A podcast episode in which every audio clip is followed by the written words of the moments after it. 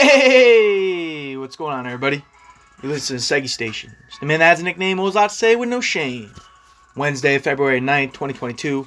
Hope all is well out there everybody. Hope everyone's staying safe. Nick Segling here. You're listening to Seggy Station Podcast. Thought I was about to have two Richards today. Raj, West Coast Exchange. I guess he's got food poisoning, so he couldn't make it through. But Rich, Hot Takes Letty, most of y'all know him if you've been listening to the podcast coming through today. Got plenty to catch up on in sports. NBA trade deadline tomorrow, really heating up. A few trades already happening across the association and some rumors that will be stemming from now until tomorrow's trade deadline, 3 p.m. Eastern Time. Always a big discussion, conversation time for NBA fans. Obviously, the NBA getting closer to the latter half of the season. Super Bowl week in the NFL and all that brings media day, virtual media day. OBJ, Rams in the Super Bowl facing off against Joey B. Plenty to discuss there. Hopefully, we'll get into some of that.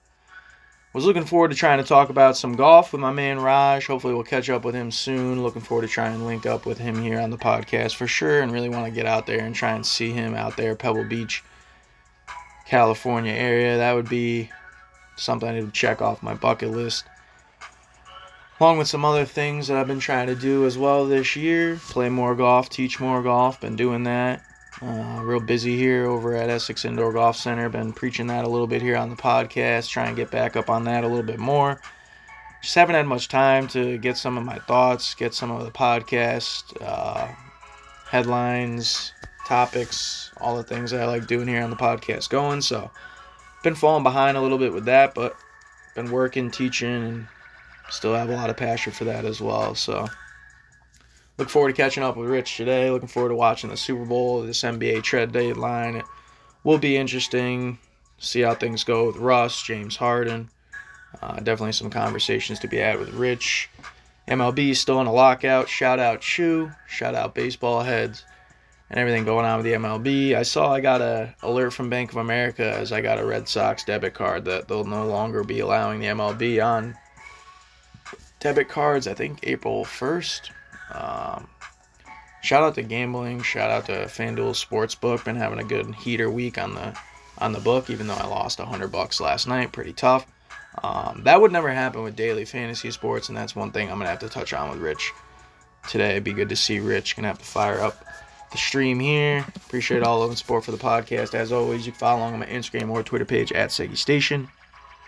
Always got a live version up of the podcast on my Twitch stream. It's underscore Segi underscore G. About to fire that up. Still got the podcast out on Spotify, Podbean, a few other platforms. Hopefully, you get your podcast there. But right now, it's time for Straight Talk. Brought to you by Segi Straight Talk microphone. It's always direct. Time to reflect. Should be a good show today. I haven't been here in about a week. Been having a good week. A lot of things going on. Been busy, staying busy. At least it's warming up a little bit in here in New England. At least today. Sure will be zero tonight. Weather flip flopping more than James Harden's play, but I'm sure we'll discuss that. Should be a good show. Got to link up with Rich. Give me a moment. Hopefully, I'll remember to start the recording on time. Last two pods have not done so, so sorry to the people who don't listen on the Twitch stream. Dude, definitely been a wild few days of sports. Um, got the NBA trade trade deadline, Super Bowl week. Uh, obviously NBA going on. I think college hoops has been really good. Auburn went down number one overall uh, seed in men's side. Uh, first time they were ranked in franchise history, number one overall. They go down. There's been a lot of good college basketball games. Like Duke beat UNC by a good amount, and they just lost the other night to Virginia on a buzzer beater. Uh, Coach K's final year, I saw that that was like the third time in his 25 years coaching that there's been a buzzer beater at uh, Cameron Indoor against him. Um, so that was a pretty impressive stat. Uh, I think college basketball. But yeah, you're right, dude. It's been a wild week of sports uh, for sure. I've been keeping up with it about as much as I can. Obviously, we're gonna talk some hoops. Um, hopefully, get a little Super Bowl in. But uh, let me start with what I've been doing, man. The topic of the day for me and this is this is something I've been dreading having to do. Um, damn, bro, I don't know what happened to my man Russell Westbrook. Um, now, Yeah. I watch all his games. I've been watching the Lakers all year, and you know what I've been hear- saying about him on here. I think he'll get right. I think the Lakers will get right. And I still honestly do feel that way because I don't think he's going to get traded as bad as it is right now. I just don't. I just don't see him getting traded. Maybe, maybe I'm wrong. Uh, maybe that things are that bad. It's that toxic. I don't know what the hell is going on right now with him shooting. I think he's 14 of 51 in his last four games. Um, he's 50%, almost sub 50% from the free throw line. Kind of getting into what I said with you uh, a few weeks back, where I think this is just getting into his head, dude. Uh, some of the shots I see him taking, um, some of the defensive assignments blowing, like it's just like it's just so odd for me. It's hard to be able to come in and be like, oh yeah, like he's playing well, like he's gonna play well. Um, I do think people are being way too hard on this man. Um, yes, I'll, I'll give you that he's not playing well. I saw he was benched now twice in the fourth quarter overtime. I was watching both of those games. Um, you know, and the last night game where Giannis goes for 44, 14, and 11 or 9 or whatever he did, like, that ain't going to matter. Um, but it is kind of, it is just very sad for me at this point with the, with Russ because, yeah, uh, you know, like I thought that he would just be able to go there and just, you know, be able to figure it out and, and at least have a chance to make a run at the playoffs. This is a team now, you know, fighting for play-in position. Obviously, he's in, in these trade rumors that are going to be going on from now until tomorrow at three. Um, his play, some of the stuff going on, dude, with the shooting, I, I think it's more of a mental thing at this point than it is that I don't think he can do it. Um, I don't know if it's the fact that he's getting booed in his own arena. Um, some of the shit that I just see going on, I like I get it, he's not playing well, but when other players aren't playing well, like Julius Randle, what? It took him a whole year to, of the year to play well. This dude's getting booed a week into his tenure with the Lakers. Still not playing well. Um, I don't know. To me, I know it's tough to defend. If Russell Westbrook gets traded, like what like what is that gonna be? Like, all right, I'll see I'll be able to see Russ play a little better. Like, to be honest, dude, like Russ, I don't know if he's gonna be playing better if he gets traded uh elsewhere. Um, it's just not aging well, and I and I came in and kind of said this a little bit. Um, you know, being able to definitely appreciate what we see these LeBron James esque, even Tom Brady esque guys doing late in their careers, because not all guys age well, especially guys that play like Russell Westbrook, a guy like Ja Morant that I now love. Saw take a big fall last night from Marcus Morris. He's lucky he didn't do something to his leg. And I think Marcus Morris deserves a suspension for that. All the things we talked about with these hits and flagrants and suspensions in the league. Damn, that dude deserves at least a two game, in my opinion.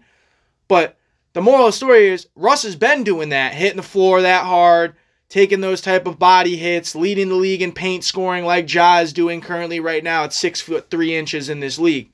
So to me, we're trying to hold R- Russell Westbrook to some of this stuff, and we've talked about it here on the podcast, man th- these expectations now with the Lakers playing alongside LeBron James, and I got some stats for you. I won't pull them up, but Russell Westbrook is playing better when LeBron James is not playing in these games. That's like a rarity. That's like a rarity. I, I, know, but I, but no, no, no, no, no. I'm saying I'm saying it is a rarity for NBA players to have better stats when they're not playing with LeBron James on LeBron LeBron James's team. LeBron James usually elevates uh, players around him and their stats. It is the exact opposite with Russell Westbrook. Russell Westbrook has been playing better, putting up better numbers when LeBron has been out of these games. And it does have me to a point where, you know what? Everyone's going to say, oh, it doesn't fit, it doesn't fit. Yeah, it might not fit and it might not never fit. And I might be able to still come in and say, oh, it might fit if he doesn't get traded. It might not ever fit. But all I'm trying to say is I don't think Russ deserves as much of the backlash as he's getting as well. Because to me, the only good player you have is Malik Monk. Now that Melo's kind of banged up and Melo wasn't really anything to hang your hat on, anyways. I mean, you go look around the rest of this roster, bro. What is it? Trevor Ariza and Stanley Johnson on two 10 days? It's like, seriously, dude. Like, we. Yeah. I don't know what people expect, and it's just all Russell Westbrook's fault, and it's like all the memes and all no. the jokes and all the media. No, dude, seriously, bro, it's we, we it's just, all day. I've been hearing it all nonstop with Russ, dude. And now, all right, what do we trade him to the Magic? It's like, all right, dude, we're gonna do Russ like that. Like, you might as well just leave the league, Russ. Like I don't know what's going on with Russ, but all I all I have to say is some of it has to do with these Lakers fans and this social media and the media in general just constantly on this man for what, dude? Like if he has a good game, like he was saying the other night, what's good? Like no one says anything, but he's got a bad game and it's this dude needs to get traded. This dude's the worst player in the. I just don't understand it, bro. I just don't understand it. I'm just messed up with this whole thing right now. And by the way, we'll get off this topic as we get into the NBA trade notes you brought in the NBA trade. But if we're gonna have this same criticism for Russ, this loud chance for Russ, we better still have it for guys like James Harden that we're gonna talk about here on the podcast. Go do. ahead. Go I ahead. think we do. No, we don't. We don't. Go ahead. we we've done this conversation so many times and like I don't I my thoughts haven't changed since like the first time we had it. Like you're going the noise is going to be louder in Los Angeles or on the New York Knicks than anywhere else. That's how it goes in the NBA. It's unfortunate for the guys playing not playing well. It was unfortunate for Melo on the Knicks. It was unfortunate for Kobe at the end on the Lakers. It was unfortunate for LeBron, LeBron that first year at the Lakers. It's unfortunate for Russell Westbrook right now. It was unfortunate for Anthony Davis a few months ago. Like it's just what happens. And while I agree with some of the stuff you said, like, yeah, like we've said it a bunch of times, like, is it all his fault? Like, no, it's not his fault. If you really want to go back to whose fault it was, it's probably LeBron's fault for asking for Russell Westbrook over Buddy Hield, which it's been reported Rob Pelinka wanted to do the Buddy Hield trade. If you want to stem back to whose fault it is of what we're seeing with the Lakers, like, probably should have let the GM make the decision there, LeBron. LeBron's Yeah. made plenty of right decisions, but the, the what it really all stems from is like they're just not a good fit. It doesn't shock me that Russell Westbrook plays better without LeBron because what is what is Russ? Hold on, what is Russell Westbrook really good at? Like, what is, if you're saying like I want Russell Westbrook on my team? What are you hoping to get from him? You're hoping for someone who can push the tempo with the ball in his hand, kick, get to the basket, kick the ball to shooters. That's what you're hoping for. What are you hoping for from LeBron? Ideally, that. Who's the better player? LeBron. So it's like they- they're just going to step on each other's toes. Like it's unfortunate for Russell Westbrook. He could be doing better somewhere else, but I do think we are at the point with Russell Westbrook where it's like his ceiling right now is probably what we saw last year with the Wizards, which was pretty good. It's still a very good NBA player. It's not a bad NBA player at all. It's just I don't know if West, Russell Westbrook is going through what Melo and people went through. I don't know if he can be the player he wants to be in a winning effort.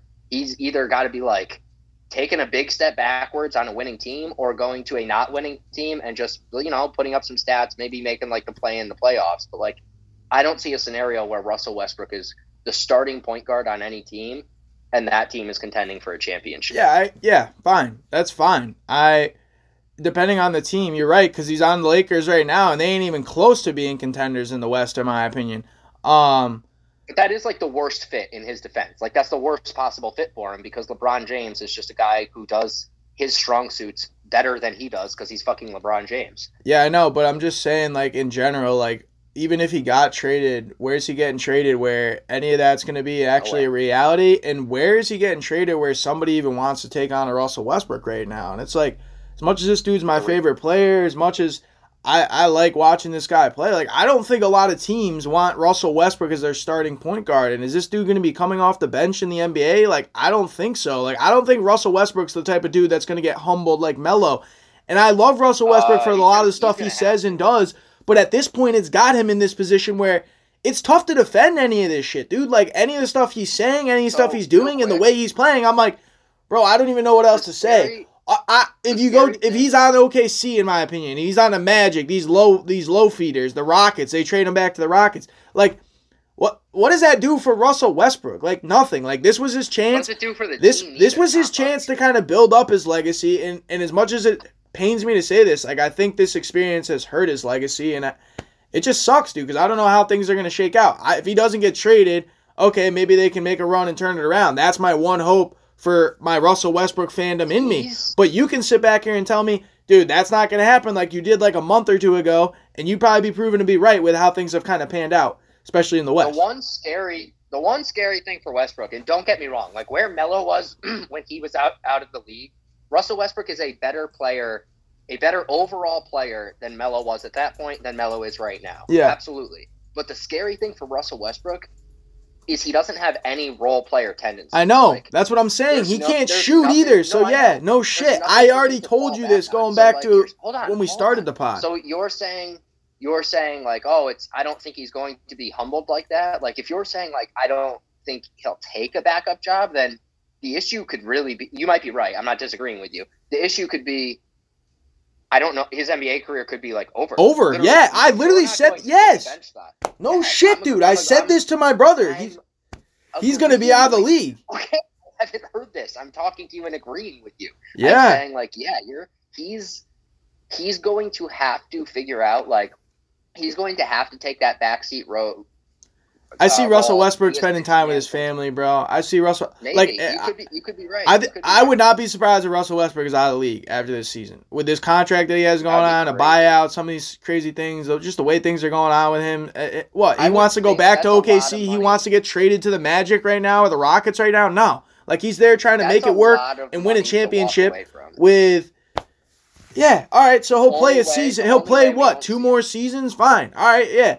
Yeah, It ain't gonna do what I set up, what he set out to do, and what they thought to set out to do when he signed with the Lakers, which was win a championship. Yeah. And I just want to throw this in there because everyone's want to throw in, oh, this is a bad move to bring in Russell Westbrook, and this is LeBron got his fingerprint on fingerprint on it. Well, it, you going in on Rob Pelinka, and even if he wanted Buddy Hield or not, he's made a bunch of bad moves in my opinion, minus this Russell Westbrook we moved, if we're gonna call it bad over evaluating THT, which I told you guys about going back to when you guys started about talking about THT here on the pod. Chew basically for That the was name. that was all Chewy. That Just think about this stuff though. Dennis. Schroeder, the Dennis Schroeder thing with Montrezl Harrell, how'd that work out? Getting rid of like KCP and Kuzma and all these players for that move with Russell Westbrook. How's that working out? Like, I don't know. To That's me, said, yeah. it's like you got rid of too much in a sense where you got Russ in return. If this is the type of Russ most people figured, even in the media in the NBA, they were gonna get. Like, I'm the type of guy that's like, all right, Russell still play well. Everyone thought Russ was gonna suck here,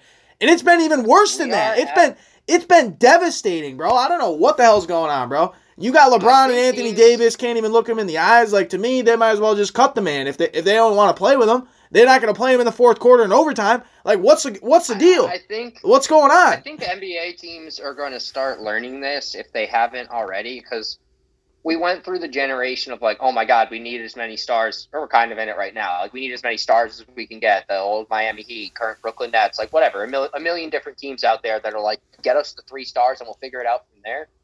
I think we're starting to see that like it's a lot better to have maybe two stars and a bunch of good role players. Like even if you put prime Russell Westbrook, MVP Russell Westbrook on that team, you could argue that I think you'd be right in arguing that Alex Caruso, Kuzma, and KCP do more for that team than Russell Westbrook in his best days ever. And it's not a knock on Russell Westbrook. It's just like Russell Westbrook's one guy. Like three capable defenders who can all shoot and be out there and play with each other is extremely valuable. And the Lakers, you're right. Whether you want to bring Rob, Rob Pelinka, LeBron, whoever, the Lakers botched that one. And Russ is going to get the hate because Russ is who we see on the Yeah, letting Like, Caruso oh walk, God. dude. There's tons of moves, and yeah, and it's all coming in on Russ because that was the big acquisition. It's like, all right, now you just want to let him go because he's not playing well. Like, dude, like he Most- hasn't played well in a lot of these. whatever, dude. You know what? This whole thing with Russ is getting me sad because now all of a sudden this dude's washed and, and is going to be out of the league. Things that I'm saying, it's like, dude, that's not that's not legitimate to me. Like to me, if the Lakers roster was a little more healthy and built a little bit different, I think Russ could play a little bit better there. They had a couple more shooters besides Malik Monk and some of these guys that they're throwing out there, Trevor Ariza and shit. It's like, bro, like, yeah, I love Melo and all, but like Melo ain't doing much besides shooting threes. Like, uh, like uh, yeah, it's cool to see Melo on the Lakers and making threes, but Yeah, like he's that he it's it's all impacting the team. It's not just a Russ thing to me. That's all I'm trying to say, bro. It's like the Lakers just aren't a good team, and it's just all falling on. Well, Russ, he ain't a good team player. He ain't a he ain't a winning player. And it's like, what is Let's- this let's shit, mo- dude? Let's move on. We've we've beat this one into the ground. That's Let's fine. Whatever. Let's move on. Is right. Whatever. Let's move on to some NBA trade talks. You said you Let got me, some uh, notes, but I did want to, I did want to touch on what's going on with uh, James Harden stuff too, because that's surfacing. Duke brought it up in the chat. Um, By the time this pod's posted, it could be figured out. what what's it is. It going sounds like on, dude? What's going on though? Because you came in here and told me that I'm pretty sure I have to go check the tapes, but you were I saying James would get Harden wasn't getting moved, and you also have been telling me you wouldn't move Ben Simmons. And if they're moving Ben Simmons for James Harden and whoever else is in that deal, and I completely agree with you. If Maxey's in that deal, I'm out on that. I'm out on that because I was right on Tyrese Maxey, and he's been balling for the Sixers, who have Joel Embiid, who's a top MVP candidate in this league right now. Um, to throw James Harden into that mix, okay, dude, you think that's a championship contender this year? I don't think they're beating the Bucks. Bro, this is my problem with James Harden, bro. We've seen this from James Harden before, literally to get to Brooklyn. Literally quitting on the team, giving up on the team. Like not even like act looking himself, acting himself. I just don't get it, dude. And now he wants to get moved again. This is the one problem with NBA, dude. The player empowerment. And it's not even a thing that LeBron James started, in my opinion. It's more of the fact that the same thing we're seeing with Ben Simmons, the same thing we've seen with James Harden and any other NBA player in that regard for all that matter. We've seen it with Anthony Davis. You could see it very soon with Zion Williamson and any other star in the league. Dude, if they don't want to play, they can just they just end up holding out to a point where well they have to get moved or traded. Like you don't really see that in any other league. Do we not? Like it's just it's just gotten to a point in the NBA, bro, where it's just it's got it's ridiculous, dude. Like this dude Ben Simmons on a four year contract. Like, all right, dude, just can't play. He's fine. Like, I just don't like cut the dude. Then, like, I just don't get it. The whole thing's fucked up to me. You're just gonna keep finding him. You get these players that are on teams for contracts. Chewy's bitching about it here on the podcast before, and that are giving up or quitting because they don't they, they don't like the situation right now. It's like, dude, what is that? Like, the the big three has played. I think the stat is 16 games together, and it's been two years, and, and all of a sudden James Harden's out when it couldn't even get started. Like, I don't know, man. Okay, well, this... I agree with you on almost everything there, minus the last part. Like, in his de- defense, and I don't think there's a whole lot in his defense. Like, he's in the wrong here. Just for the last part you said, he's been the guy on the court. Like, he's kind of looking around like, oh, guys, I wanted to come here and play together. Kyrie, you won't agree to be on the court. KD, obviously not your fault. He's been hurt. Like, this is not what the fuck I signed up for. So that's the only benefit of the doubt I'll give him. But for the most part, I agree with you on everything. Like, I saw yeah, there are. was a stat. I think his first eleven seasons, James Harden missed. I think it was nineteen or twenty nine games. Mm-hmm. I think he's missed how many games this year, Rich? Uh, he's not playing as many oh. games. He's not your durable playing as many games, sitting out with strained hands and strained hammies. Like I don't know, man. You can come in here and tell me, oh, you think he's injured. You'll give him the benefit of the doubt because the other players that he signed up to play with haven't been there for the reasons we've talked about here on the podcast. But all I'm saying is, you, as a defender of James Harden, basically saying, oh, this guy is a great player, whatever, regular season, come playoff time, you know my knocks on him. Bro, he isn't doing that right now. And he's gotten his wish to get back to a different spot. And now he's looking to leave this one for another one. And whatever, man. Maybe Joel Embiid and James Harden might work out, but I don't know if you're the Sixers, you plan on this dude coming in, things not working out, and him doing the same thing he just done to now two other teams in the league. This is more of a James Harden problem to me. I've been on this here since I started the podcast. Not a ch- championship level player, not a winning player come playoff time. And if we're gonna knock Russell Westbrook for that, I think James Harden's at the top of this list. That's all I'm trying. I mean, so I don't have much to say on the Nets part. Like I agree, it's bad.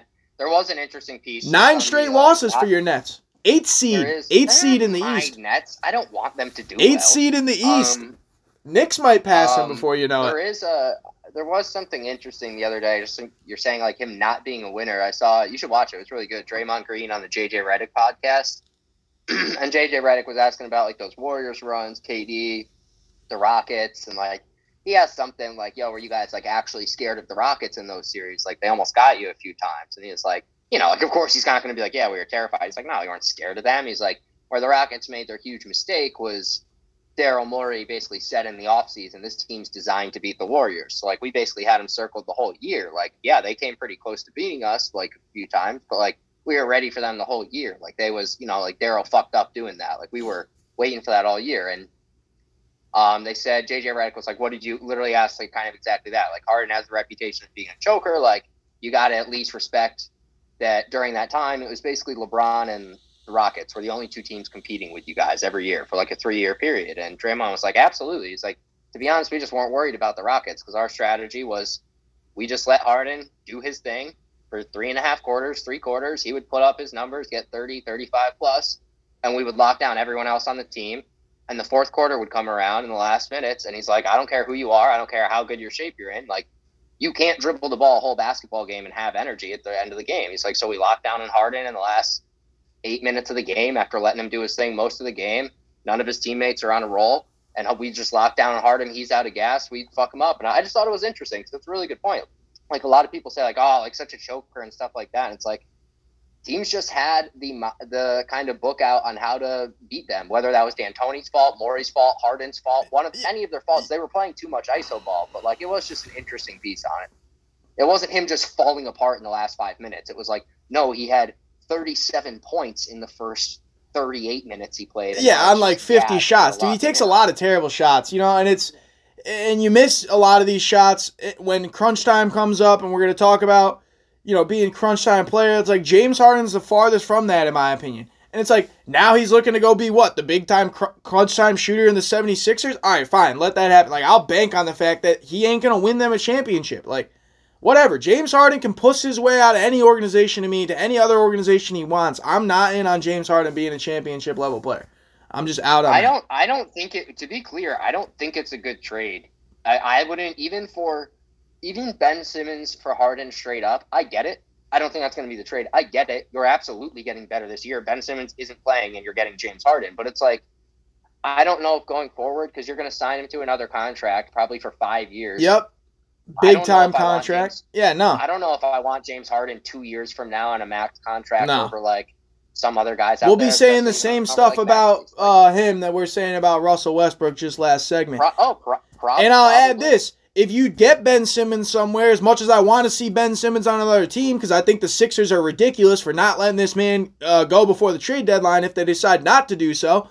Like we don't know what we're gonna get out of Ben Simmons yet, because this man hasn't been on the court for what is it now the entire first half of the season obviously an off season and the debacle that happened in last year's playoffs like whatever whatever we're going to say on his recovery process i don't know what we're getting out of ben simmons so like him joining the nets him joining any squad like i don't think that makes the nets any better either. Like james harden for ben simmons like all right in another regardless, piece like whatever dude like of... that's to me the nets are in purgatory. Things that we are talking about with the lakers like this team, when we go back to Christmas, they just got blown out by the Celtics last night, a team that was literally the 11th seed, now up about uh, the 7th seed, 13 and 4 in the past 17 games or whatever it is.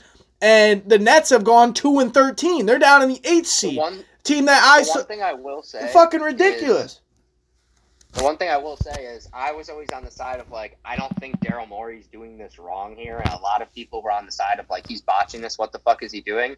we went from months ago, a lot of people, yourself included, I don't think it was crazy, saying like, why is he not taking this Malcolm Brogdon, Brogdon Warren and a pick trade for Sabonis? And like, just watch, whether it's this summer or in the next few days, he's walking away with like a superstar player. Like everyone's like, oh my god, his value is only going to go down. No, it's not. Bidding wars start around the trade deadline. A superstar player in James Harden, fine. If that's the superstar we're calling, like that's fine. Like I'm, Look, I'm not putting James stop, Harden in stop, superstar stop, category, and that's another thing we'll get into at some point. I can't believe James Harden's an like, all star right right now. I don't like the trade. I literally said that I would not do the trade, but we all can acknowledge that you got better value out of Ben Simmons if you get James Harden than you would have from Malcolm Brogdon and TJ Warren. That's a more valuable trade. You got a better asset for your team, regardless of how we feel about fit. Do you James think James Harden, Harden is an all star this year? No, seriously. That's a serious question.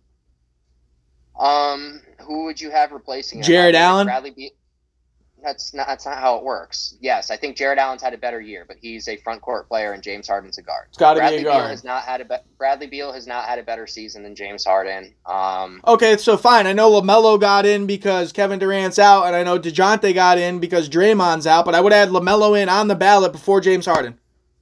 I'm not. I'm not going to argue with you. I think that's. I think that's fair. Um. All right. Let's touch on some of the trades that did happen. Hopefully, there'll be some more happening that we can come on and touch on next time on the podcast. Once a week special here with Rich. Was trying to get Raj to come through. I have been trying to link up with him. I hadn't talked to him in mad long. He said he got food poisoning or something. So I don't know. Hope he let's, feels um, better. But let's uh. So let's let's start the trades, but let's start with this one. We'll get we'll get into like the biggest one for sure. I think this is I think this will be the easiest one to touch on. Not very controversial. I think it's a pretty awful trade. The first like big trade we got. Oh, actually, side note, we actually just had a trade as we got on the podcast. Um, we got a. I'll share my screen with you so you could see it here, but it's not not super interesting. We got a three team trade here. We got the Joe Ingles being traded with a torn ACL. Yeah, it's like he's not going to be playing this year, but we got a three-team trade: Jazz, Spurs, and Blazers. Blazers off uh, Nickeil Alexander Walker, who they actually just got in the CJ trade to basically get a second round pick. can't and I think one this. more year, Joe Ingles, I'll have to look it up. Uh, Spurs basically getting a second round pick. This is just parts moving around. The only like real player in this for this year to look at is probably the Jazz getting Nickeil Alexander Walker. He hasn't had a great year for the Pelicans, but still still a nice little asset for them to bring in. I don't think they they don't really have a backup point guard. Clarkson's more of a backup shooting guard. Donovan Mitchell and Clarkson can do it, but when Conley's out, they don't have a traditional backup point guard. So Nickeil Alexander could be Walker could be that. Um, I don't really have too much of a takeaway, but this basically just happened. Nice, dude. Yeah, that's that's bush league to where I'm at. Um, Yeah. let's get into the Yeah, other so trade we talks can look here. at the real ones. So the first one here. I, think will hold on. Let me just say something real quick though. Shout out to the Pelicans. Uh, I think they're in play in contention right now. Zion hasn't played a game all year. Um, they also We'll traded for. C.J. McCollum, so I'm sure we'll touch on that. We'll- Well, yeah, we'll yeah. Let's. All right, yeah. Keep there. it going. Keep it going. The keep first one is the first one we got Clippers and Blazers trade, and just truly, I don't know what the fuck this is. Um, Clippers get Norm Powell and Robert Covington. The Blazers get Eric Bledsoe, Justice Winslow, Keon Johnson, and a 2025 second. So, first off, two years ago, three years ago, the Blazers traded two first round picks to get Robert Covington. Then last year, traded a great young player in Gary Trent, who is Balling out for the right Raptors. Yep. to get Norm Powell. Yep. And now you just offed Covington and Powell, and I don't see a single like. Look, I don't know enough about Keon Johnson. I've heard some people say he's a he's a nice young guy. Fine, maybe. Justice Winslow had a decent start in Miami like five, six years ago, and has kind of like knocked his way around the league. Could be okay. Bro. Eric Bledsoe is awful. Bro. Um, the Clippers were astronomically better when he was off the court. Like, you didn't get anything from this trade. There's no way you couldn't have gotten like a first or multiple second round picks for one of Powell and Covington. Bro. And how you walk away with nothing from this trade is incredible. Bro, let me first start by saying I saw Norm Powell in his opener debut for the Clippers. he I think he dropped 29. Gary Trent, like you Yep. talking about for the Raptors, he's an absolute baller for the Raptors who were down at like 13th seed in the East back when I'm like, oh, everything's great for me. I think they're sixth seed right now. They're on like a six game win streak. Fred VanVleet, uh, first undrafted All Star since Ben Wallace in 2005 or six, I think is the date. Um, but back to my rant on this. Bro, you got to be on my side now. Dame Lillard's out of there. I don't know what the hell the Blazers are doing, bro. They're losing. They're te- they're mi- they're losing all types of games. You got the Lakers are seven and a half point favorites over the fucking Blazers tonight. That's don't bet on that game, man. That's a fucking crock of shit. But let me just say, dude, the Blazers absolutely crazy trade. I think this is a great move for the Clippers, who are a team that I thought was going to be like kind of hanging in the balance, trying to get to the playoff mode. Hopefully, PG's there, Kawhi's there for the playoff run. Not knowing what's going to happen now is both of those guys could be out. But those are two really good pieces. If you can keep those around when those guys come back with everything else they got going on, with Ty Lue, with their run last year that everyone doubted them on Western Conference Finals. So, yeah, great moves think for the Clippers. I don't know what the hell the Blazers are doing. I was stunned by that trade as well. Absolutely stunned.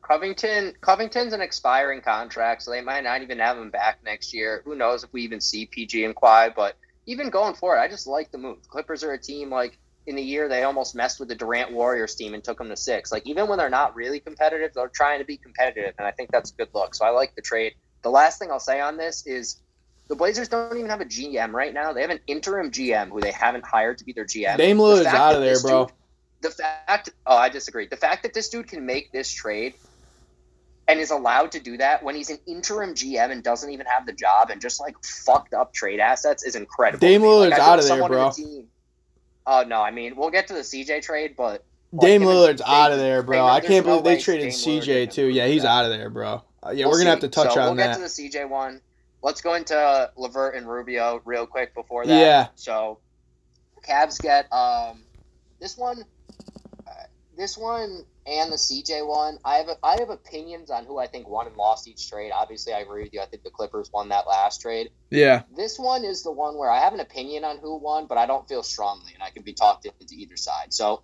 the Cavs get Karis LeVert, and a Miami 2022 second round pick. The Pacers get Ricky Rubio, who's expiring contract. He's hurt, doesn't matter. Yeah. two first and two seconds, um, including a Houston second round pick this year, which is basically the 31st pick. Like they, they almost got three first in this this trade, which is incredible. So I'll say I like seeing the Cavs go for it. They have a really good team, and they're not doing the. Some people would argue, like you know, you just kind of like take your time, develop the assets. They're going for it. They see an opening in the East. There's no dominant team. Some people say it's the Bucks. I would probably say it's the Bucks. Yeah. I like what they're doing. I don't think this is a bad trade for either team. I love what they're doing. I would just say if I had to pick a side of who I think comes out of this trade a more clear winner, I would say the Pacers, simply because Levert's only signed through this season and the end of next season. We have not seen many people want to stay in Cleveland when their contracts run up, unless Cleveland throws a big deal, which maybe they could. So basically, there's a chance that Cleveland gets a year and a half of Karis Levert and the Pacers walked away with almost three first round picks. Granted, one's a second, but it's the Houston second from this year. It's going to be like the 31st or the 32nd pick, a very good second round pick. So I don't think, I don't want to say that I think it's a bad trade for the Cavs. I like what everyone did in this trade. I would just say if I had to pick a winner, I think the Pacers walk away long term with better assets, but I kind of like it for both sides. I don't think there's a real loser in the trade. Cavs, number four seed in the East. I think they're only a game and a half back of the number one seed. They just acquired Karis LeVert, as you mentioned, and he's reunited with Jarrett Allen, who I think got snubbed as an All Star starter. We'll hopefully be able to touch on the All Star reserve named, and I saw the three point challenge announced, so hopefully we'll touch on that before we go. But I think this is a great move. As Ricky Rubio going down, I think hurt the team in, in a sense, but the Cavs were able to kind of still keep it going which I th- think shows that they have something that you're talking about, a little bit of a flair hawk style run in them if they can stay hot and get hot in the playoffs like we've kind of seen um, before in these playoffs, recent playoffs. And um, for me, it's I think Karis Levert, regardless if he stays there or not, I think this is a great move for Karis Levert, who's now on a winning team. And I thought the Pacers would be slightly better than they've shown to be, but now the Pacers are blowing it all up. And I came in, I told you that I thought that not only were the Pacers were going to be a little bit underperforming this year, even though I love Karis Levert and Sabonis, I like, who's now no longer there as well, and I'm sure we'll touch on that. Bro, Rick Carlisle signing for me, I was just, I just don't understand that. Just things have not gone well for the Pacers since he's got there. You got rid of all your great players, team's not looking good. Like this dude, old guy, gonna build up the team, and you guys are gonna be good again. Like, what the fuck is going on? Like, a Pacers, small market team that I like supporting. Ever since Rick Carlisle got there, been shit, and like, I just, I just don't get it, cause to me, it, I mean, some of these some of these hires that I'm seeing had in the the NFL. Let me just there. say this, and I know that's been a controversy as well, but I've seen it in the NBA. In the NBA, where why are we hiring retreads even if they have somewhat good records or we know that they can coach in this league? The the wave is the young, inspiring, uh, new guys that no one knows anything about. Go look at what's going on with some of these NBA teams. Even a guy like JB Bickerstaff getting a shot. Like guys that no one was no one was expecting to do well, and they end up taking over a team and- going and getting their team up there into contender talks in the playoffs. Like, I don't know, man. Like Rick Carlisle to me, the Pacers, the moves the Pacers made, they just blew it all up. They're just what are they doing? They're they're playing for last place. What? Zach, you are. You're way too high on in the world- Tyrese Halliburton, bro. The Pacers, the Pacers, by all consensus of everyone I've seen who does anything covering basketball, just had like the best 48 hours in the last few years since having like Paul George on their team. And they did. We'll get we'll get to it. Like they did. I'll get to the like the in total like what they started with and walked away from. I also think you're being a I don't think it's been a bad year considering what they have, but like Sabonis, Turner missing time. Brogdon hasn't barely played the last two months. TJ Warren hasn't touched the court. Like Rick Carlisle is one of the best five coaches of the last 20 years in the NBA, like without a doubt. Like you know, Spoelstra, Greg, uh, Gregg Popovich, and it's probably him let out of the last 20 years. Like it, they're all they're all up there, but Nah, I'm throwing Terry think- Stotts into that could turn it conversation. Nah, whatever. touch more- I No, would. no, I said Terry Stotts and Doc and Doc. You said Terry Scotts? Are you joking, dude? you think Terry Scotts is better than Rick Carlisle? Terry Stotts is his name. It's not Scott's. I said stats. You think he's better than you think the former Blazers coach is better than Rick Carlisle? I think he deserves. I think he deserves had less hate than he was getting when he got fired than Rick Carlisle does now that he's at a new stop, fucking shit up somewhere else. All right, we're we're we're moving on. That was the wildest take I've ever heard. Rick Carlisle had him in the playoffs for like fucking 18 straight years, won a ring, made it out of the first round. Yep, Terry Stotts had him in there for nine straight years, uh, running made it out of the running Western Conference twice. Finals. Yep, or twice actually, twice. yep. Um, okay, we'll we'll um, We'll agree to everything on that disagree. Keep it moving. we'll we'll move on there. Um, all right, CJ Josh Hart. I, I don't know why I said Josh Hart. The CJ McCollum trade. Blazers get Josh Hart, Nickeil Alexander Walker, who we now saw was already moved. Um, two nobodies. I didn't even write down their names. I don't know them. Uh, the Pelicans 2022 first rounder and two seconds. Pelicans get CJ, Larry Nance, Tony Snell. So start off, Pelicans clearly got the better players here. Um, I don't think I think it's too early to say like who won and lost this trade. This is another where I don't have a clear like, oh my god, this is the clear winner. I think you could make an argument for either side. Uh, Blazers finally switching things up here. I can't get mad at the Blazers sides. They got uh, a decent first, some capable young guys, cleared cap space. So it is what it is. I don't think it's a great return. Like if I think you could have gotten better assets for CJ McCollum, truthfully, and maybe even Larry Nance. So I don't like their side, but I also don't. I, I guess the Pelicans won, but I don't. Terrible move for the. Blazers. Terrible move for the Yeah, I don't Blazers. like. I don't know what the hell the Blazers are doing. And none of these trades can justify anything for Damian Lillard to be like, yeah, dude, I'm in a good situation and we're We'll making good moves where I like want to be around. But the Pelicans started the season 1 and 12 and like I mentioned, they're now in the play-in contention and you bringing in CJ McColl- McCollum regardless of when I think Zion if Zion gets on the court are only good moves in my opinion to make Zion somewhat want to get on the court. Hold on. Hold on. Dame, Woj, Zach Lowe, multiple people reported that like Dame and the Trailblazers front office like communicated about this move. They did not just trade CJ McCollum and like, look, there's a chance you're right, and they're like, hey, in the offseason, we got you, you're out of here, we'll, we'll grant your wishes. I don't think you are because they're literally in active discussions trying to acquire Jerami Grant. They basically got under the. I don't. And I don't, I don't like what the Blazers did. I don't think they're going to walk into next year being a contender. But I do think they're walking into next year trying to end with Dame. I don't think it's a good move. I know what they're doing.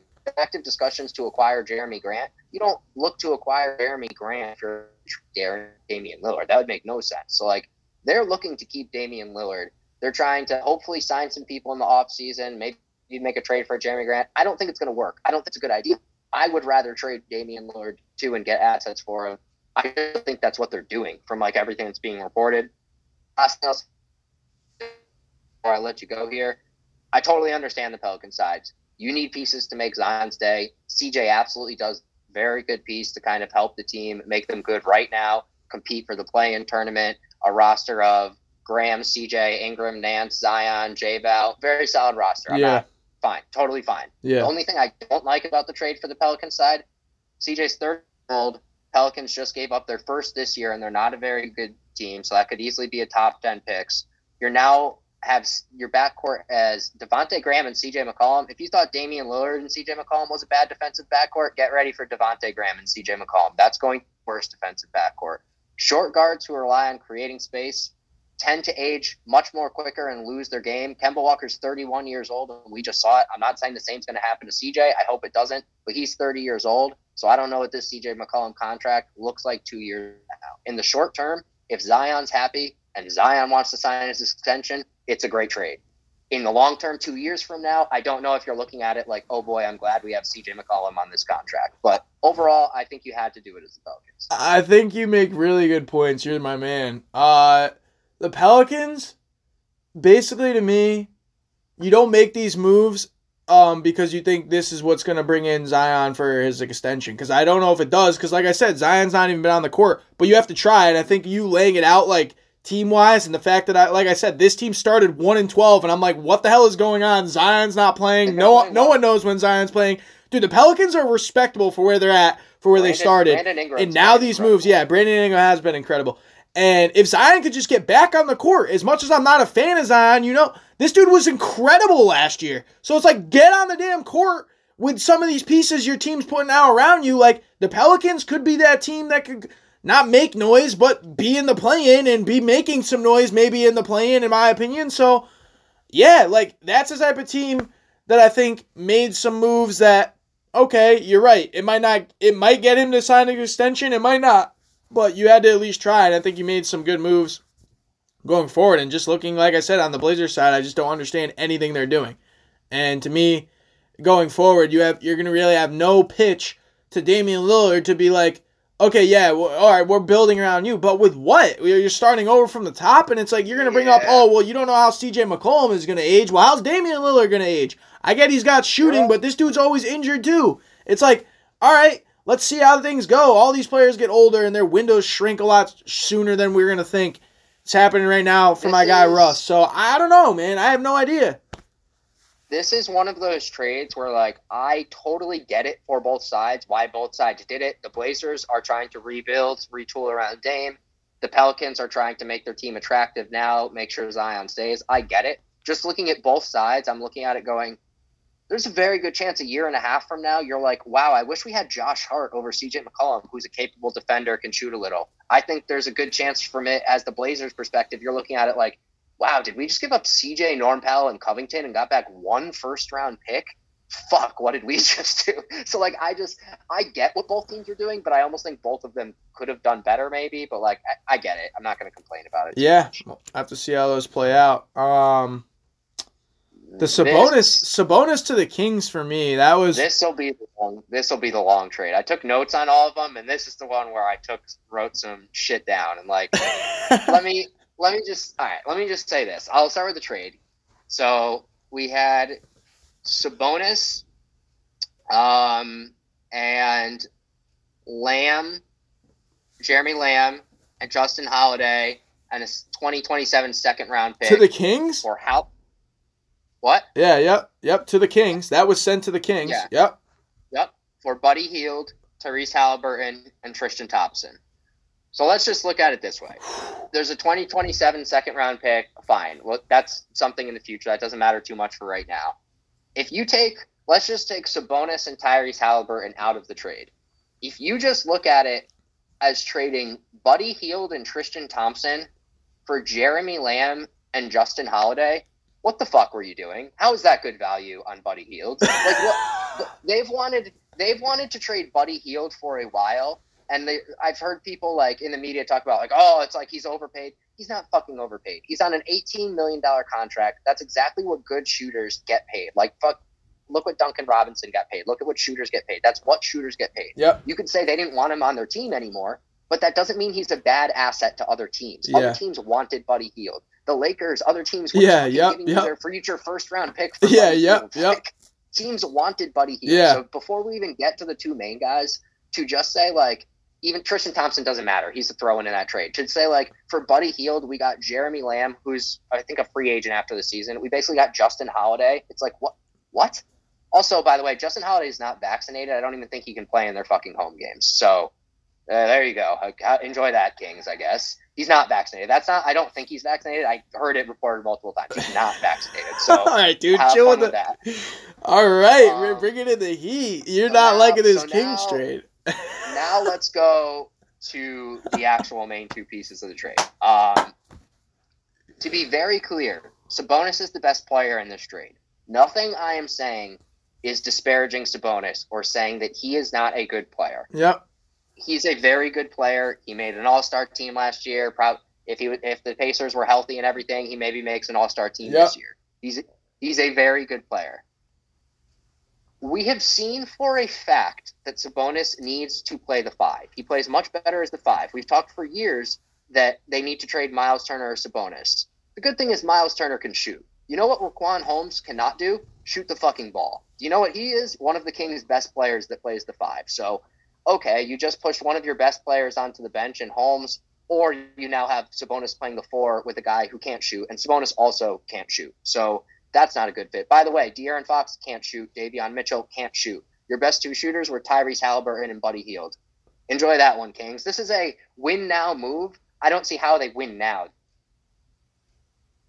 Ultimately, the only guy on their team that can shoot from the three point line consistently. So it's like looking at this in a few ways, not really seeing how that's working. Fox and Sabonis, very good individual players, both guys you could potentially build around together to have your two highest cap guys not able to shoot a three pointer.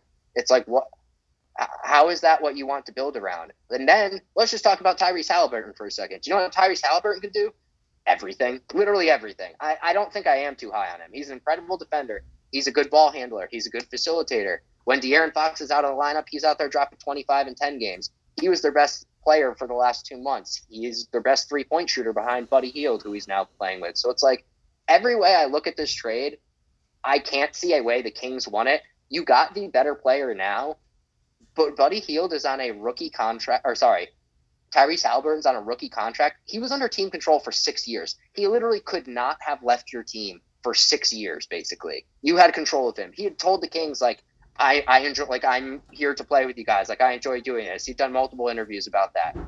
You now have Sabonis for two fucking years. And then is he gonna want to stay with the Kings? Like literally you had a great young player at probably the more important position, a guard, than a big guy. Like we we've seen that for years now. You're gonna want to have a three point shooting guard over a non three point shooting big. And you had him for six years under control, and you just gave him up for two years of Sabonis. And for the next two years, Sabonis could be the better player but he's not the better guy to build around. Like, I'll, I'll pass it off to you right now. But my question would be, what is the best case scenario for this Kings? Like a seven seed every year. There's if if you are going to tell me, I'm not saying you are, but if you're going to tell me that this team could be like a four seed in the West, I would say you're absolutely out of your mind when there's like the Suns, the Warriors, the LA teams, the yeah, Jazz, no. the yeah, Luka, no. like All right, yeah. this team you literally just gave up your best young guy who teams would have traded a lot for. You could have gotten a lot of first round picks if you told teams Halliburton was on the market, and you just got back two years of a fringe all star caliber big Yeah. that can't shoot when your other best player can't shoot. I Yeah. think this is makes zero sense to me. Um. All right, yeah. So if we were rank there, because there's basically been what few teams in those four trades we talked about. You're ranking all these teams in terms of moves. Like you got the Kings at the bottom uh, of all these moves, even below the Blazers. The Blazers made some bad moves. You're at least walking away with picks, uh, some picks. Not that the, you could swing and miss on those picks. I would just say I would rather have the potential of a pick than even how great Sabonis is, knowing for the next two years that my ceiling is the play-in tournament. Like, Okay. okay, All right, let me let me push back with this. Um, is the ceiling the playing tournament? Maybe. Uh, top You could get four in the West. Yeah, that's maybe. that's risky to push with the teams in the West. But I'd say, I guess short term and long term, like you you have more faith in the Pacers to be a better team, even with the East looking the way it is. Like I think the East looks pretty I- strong as well. Like young talent in the East. Like are the Pacers anywhere So- near with some of that young talent, even with Halliburton? Like okay, like De'Aaron Fox, Sabonis, more proven commodities to me. Even in the West, where yeah, maybe it's a little tougher. Like build around those guys. Like yeah, I kind of get what you're saying, but like to me, the Kings made way better moves than the Blazers. Like I'll sit here and say the Blazers to me looking way worse than the Kings, which get back Sabonis to pair with De'Aaron Fox and maybe trying to build Here's- around that even though you lose Halliburton. I'm just not as high as Halliburton as you are. I get where you're coming with Halliburton and maybe Halliburton can take off for the Pacers.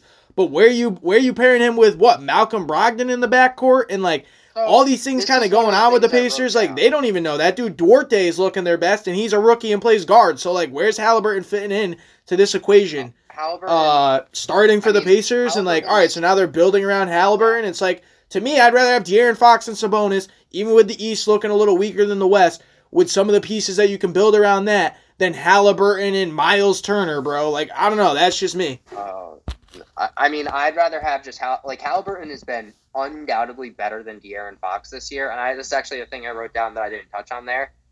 To me, I do think the Pacers roster going into next year is a much better roster and a better fit than the the um, Kings ones. If you're looking at Brogdon, Halliburton, hopefully T.J. Warren's back, Buddy Hield, Miles Turner, and then you're throwing Duarte in there. Like those are all good, versatile guys who everyone on the team can shoot. Everyone on the team can defend really well. That's a really good team.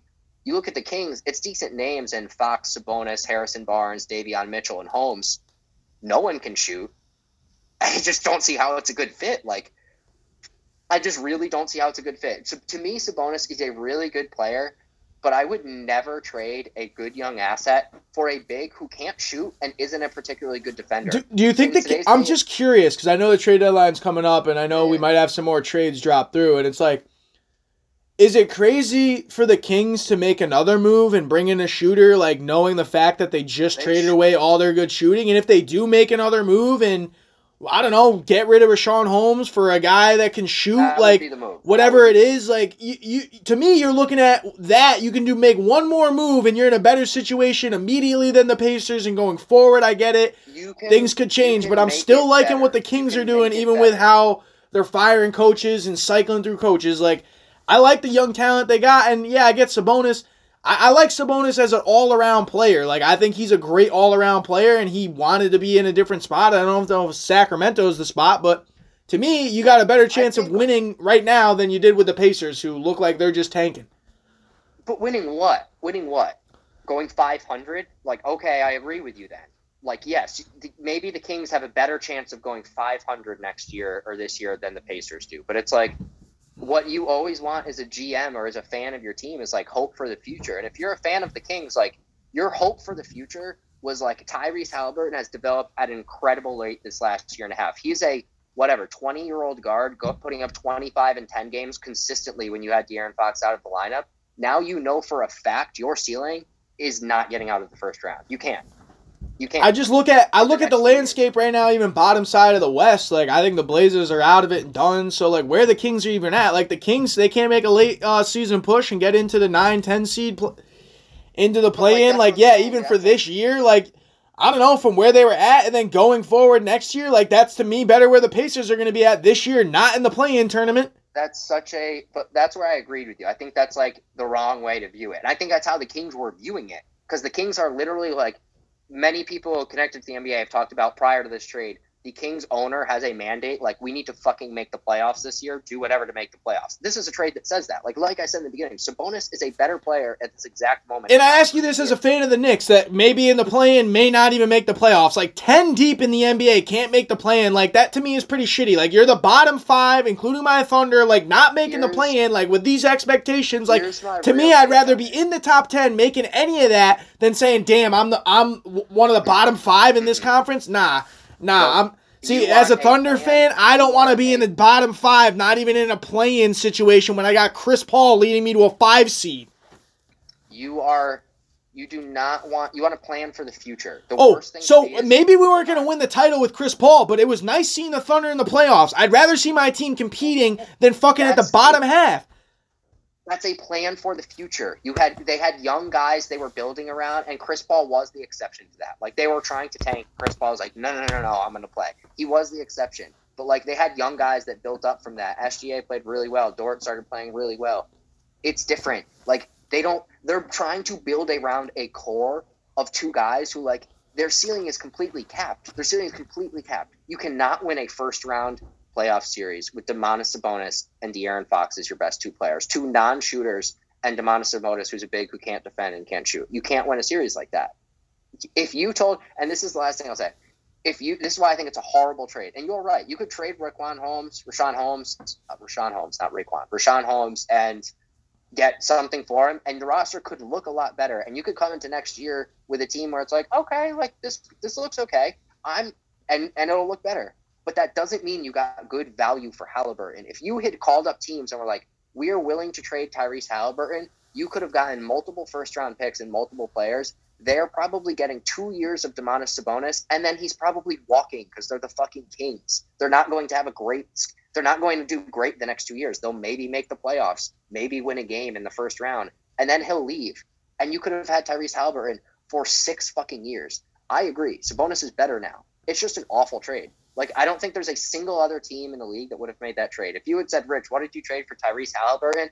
I would say, if we can trade our entire fucking roster and keep RJ Barrett and bring in Tyrese Halliburton and give them a bunch of picks, good. I'm Let's curious. I'm curious if this is gonna hold up for you as the worst trade as the deadline looms closer. And it's just gonna be interesting to see if any of these moves get made that are getting rumored about, and anything that kind of happens here between now and tomorrow. I Basically, 24 hours from now, 3 p.m. tomorrow. Like, You're gonna have some more trades leaking in, I think. Maybe will some small moves, like you mentioned in the stream. Maybe some big moves, Harden and Sixers. But I, to me, that that just to me, even with all the trades that have happened that far, I would not have that as the worst trade. And I get where you're coming from. I 100% agree with you, even though I'm not as high as Halliburton on all the takes you're bringing in on it. I'm just looking at it like, okay, if uh, two or three, t- two years from now, three years from now, five years from now, th- those moves, where's my team going to be at today? Five years from now, to me, the Kings are looking better than the Pacers. That's that's why I'm. That's how I grade But trades. But that's not the comparison, though. Before they made this trade, why it's a bad trade for them, they were guaranteed six years of Tyrese Halliburton, who is, however you feel about him, if we're looking at the youngest guards in the NBA, like after like the Bro. Ja, like Ja, Trae Young, SGAs, like that that's where that's where I'm going of the really really young guys in the NBA. Like he's right there. The guys drafted in the last three years, he might be the best guard in the NBA besides Ja Morant. Maybe. So like he's really fucking good, and he's been playing like with De'Aaron Fox getting a lot of usage. He goes twenty five and ten on amazing efficiency and defends well when he's in the game. You had six years of that. The next two years of Sabonis, I'll I'll tell you what. This isn't a bet. You don't need to do anything. I'll Venmo you a hundred dollars if in the next two years the Kings can win two playoff games. Two playoff games, not even a series, just two playoff games. Two playoff in the same year. Two playoff games in the same year. Yeah. Not play in, like playoff games. So like they make it to the first round and take it to six games. Okay, I'll bet that. games. I'll bet that. There's no bet. You don't have to give me anything. Like I'm just telling you, I will Venmo you a hundred dollars if it happens. If they somehow end up in a first round series and they get two games on the Jazz, I'll be like, fuck, I was wrong. All right. You're fucking ridiculous. Yep, yep. You're gonna eat that. I'll They save the tapes on that. I'm pretty sure they won't even make the playoffs. They'll Oh my God, dude. point, Oh my think they make god. All right, we just talked way too much trade deadline. I wanted to touch on a little bit more stuff before I have to go, and so do you. That's all Um, the stuff I had. I think. That's fine. You're you're bringing in the heat on the Kings today. Love it. Um, they announced the three point contest participants I didn't already. see. Who is it? I didn't see. Desmond Bane, Karl Anthony Towns, Luke Kennard, C.J. McCollum, Patty Mills, Zach LaVine, Trae Young, Fred VanVleet. Mm, A lot of trying to pick people- My, like, A lot of people taking Trae Young as an early favorite. No, not for me. Shout out to the first time NBA All Stars and Ja Morant. We touched on Wiggins, uh, Darius Garland, and Fred VanVleet, who I touched on, and I think, as I mentioned, first undrafted All Star since Ben Wallace, and I think it was 2005 or six.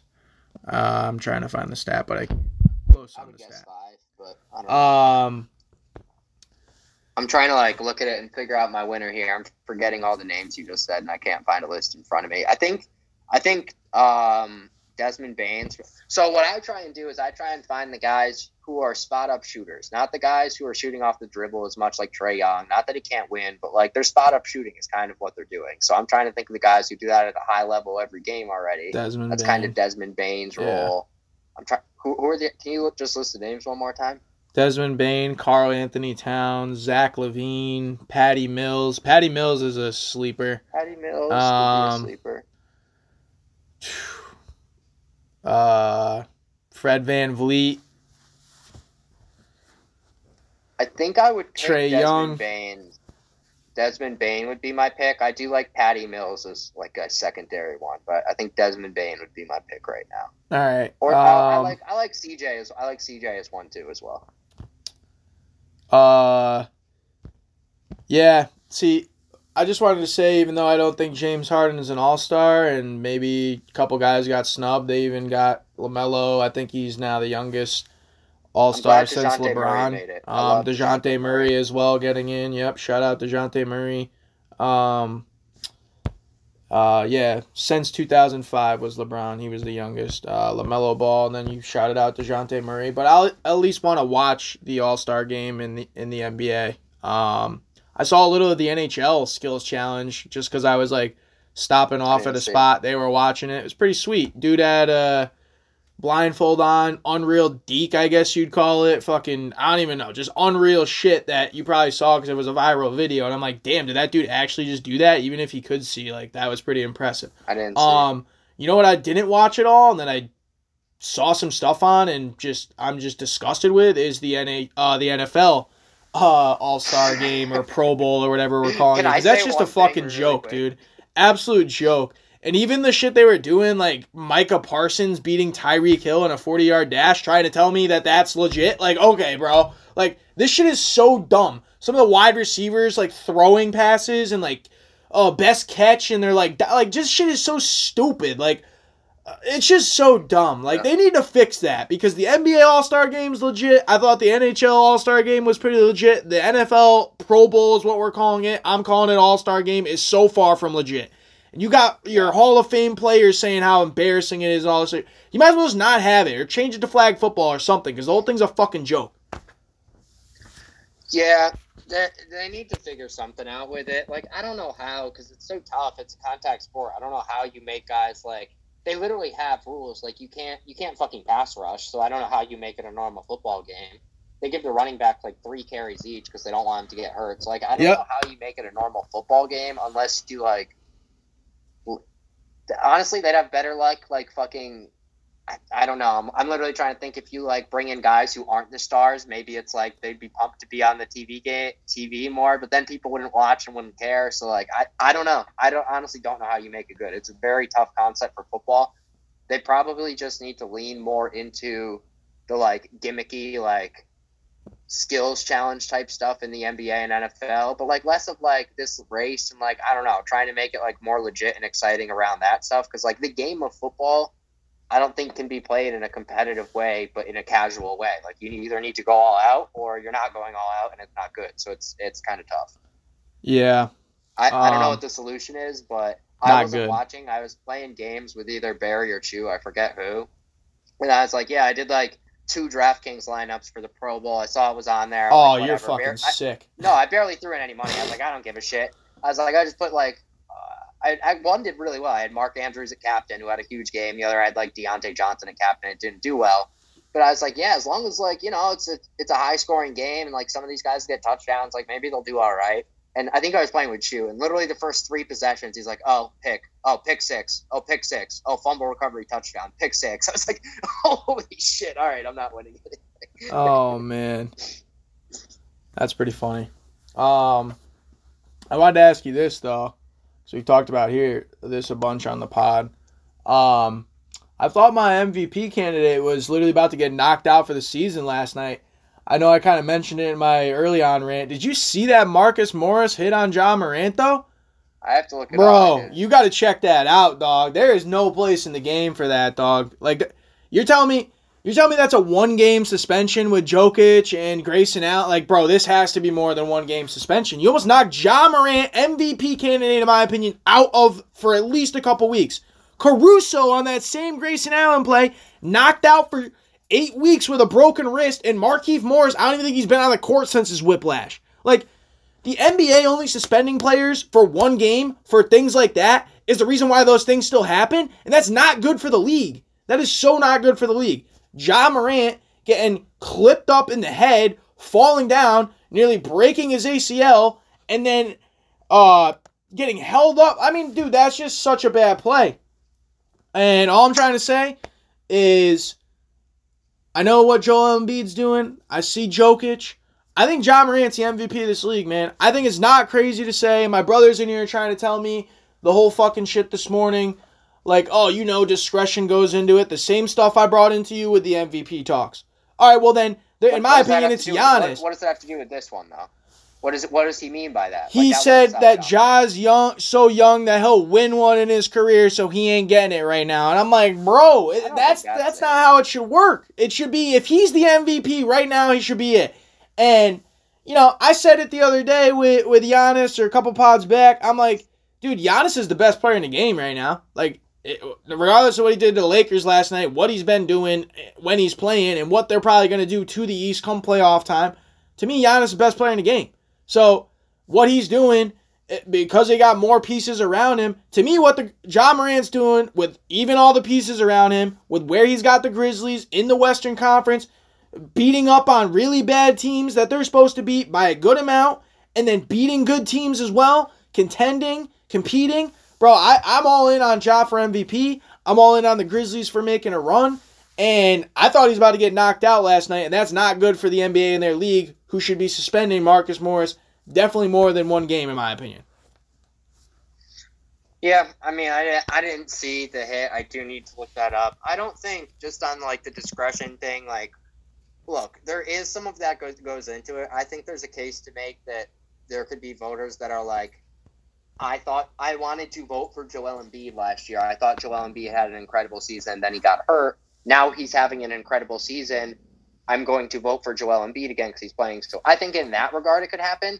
But I don't think anyone was looking at it like, well, I would vote for Ja, but he'll get one later. I don't think people are looking at it like that. I do think there could be some carryover and people feeling like Embiid deserved it last year and now he's playing so great again that they vote for him again. Like that could come into it. But I don't think people are not voting for Ja because of like, ah, he'll get one later. Because like we've seen with the MVP or like guys like Derrick Rose, it's like it's not a it's not a guarantee he's gonna get one later. Ja's look, you're yeah. Listen, I man, you got to at least say he's in the conversation. I saw Stephen oh, A. has him in is. two. I see a lot of these power rankings have him a little lower than that. I think he's got to be up there with Joel Embiid, the top two right now. You go look at his stats over the past 10, 20 games since he's been back. You go look at some of the games he's put up big games in primetime moments up against big time opponents and what they're doing to teams they're supposed to beat up on.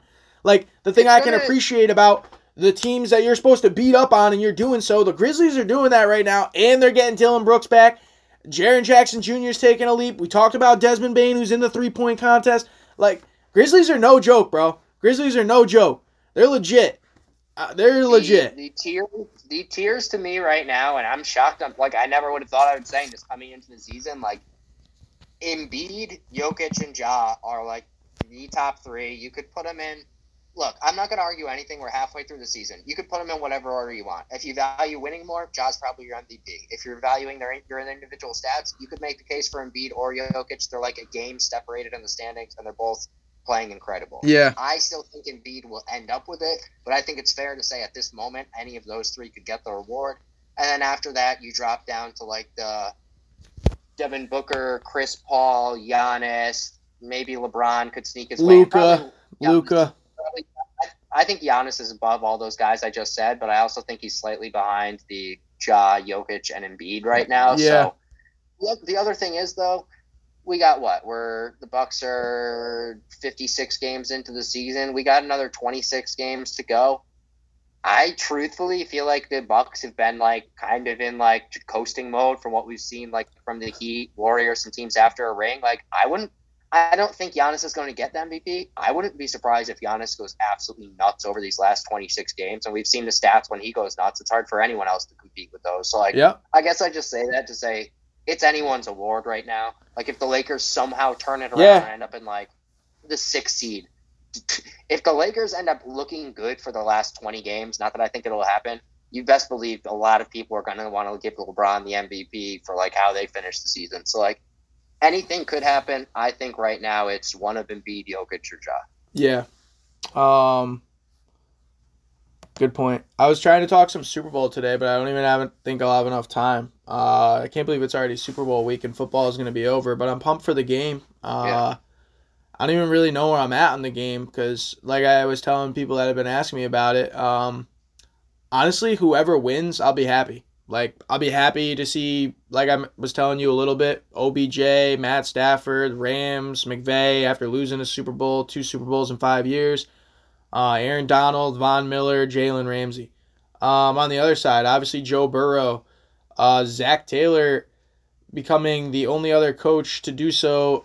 I believe this stat is correct. Is Doug Pederson to go four and zero oh in their first four playoff games and win the Super Bowl? Uh, Zac Taylor looking to do that like Doug Pederson did with the Eagles. Doug Pederson, another job with the Jaguars. Uh, had some thoughts on that, but I'll have to save that for a solo.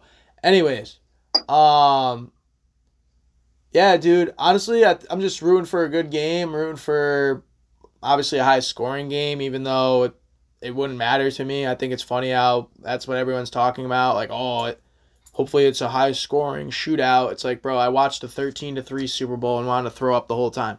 Um, the last one the Rams were in. So I'm really hoping it's not that. Um, I'm rooting for OBJ to get a ring. That'd be dope. Uh, but I would not be sad to see Joe Burrow get a ring and all the conversations that's going to create.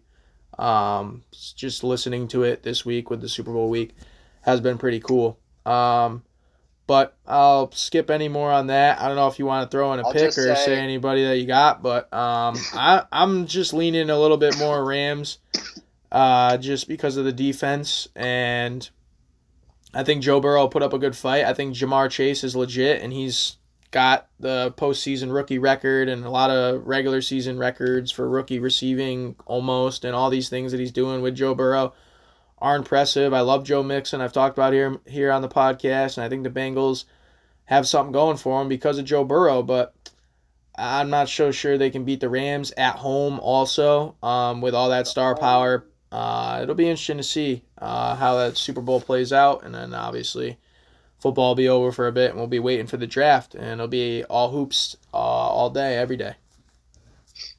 So I think most, from, from what I've heard from people analyzing it so far, and like most of what I've looked at, most of the advantages point to the Rams.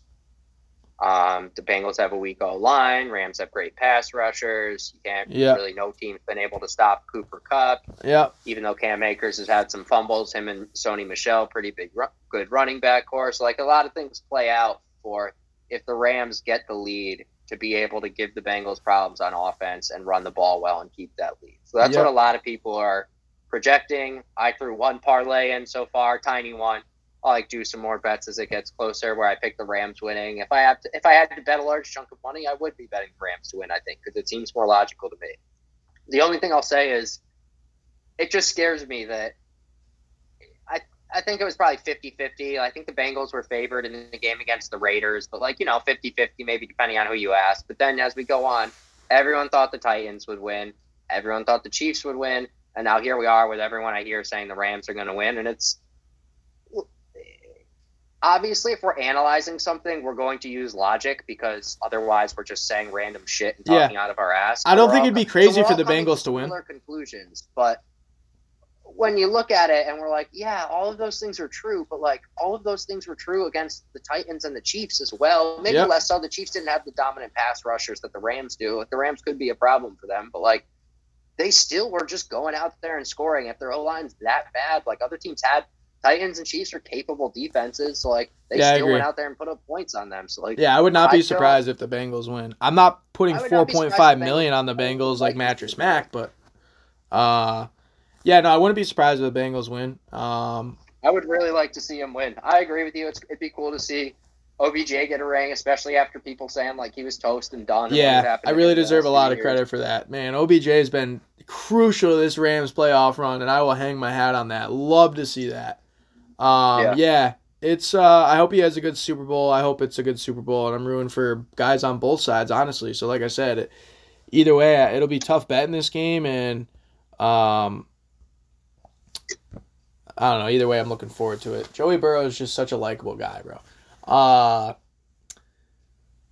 but let me just say this before I let you go, dude, because um, first I just need to tell you, I know we watch a lot of hoops. Um, if I'm sure you're not watching a lot of women's hoops, but I just want to make you aware of uh, Caitlin Clark, bro.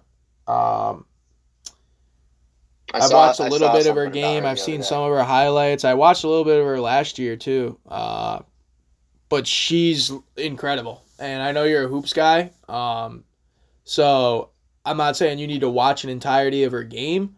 Uh, I think you should check her out for sure, though. Definitely check out her highlights. Caitlin Clark, uh, Caitlin Clark is legit. Um, and the last thing I got to say before I let you go is, and I've told you this here on the pod before. Um, I meant to bring this up. I think last time, maybe a couple other times. Um, and we get all in a heated argument on the the sticks usually about this. So hopefully you don't head out on me. Um, bro, it is so different betting on sportsbook than it is daily fantasy. Like, I think I think you were on my side on this before, but I, I just want to make sure you understand me clear here. Before the whole sportsbook and came legal and you can like bet on anything, parlay, what all that, just bet straight bets, whatever you want to do.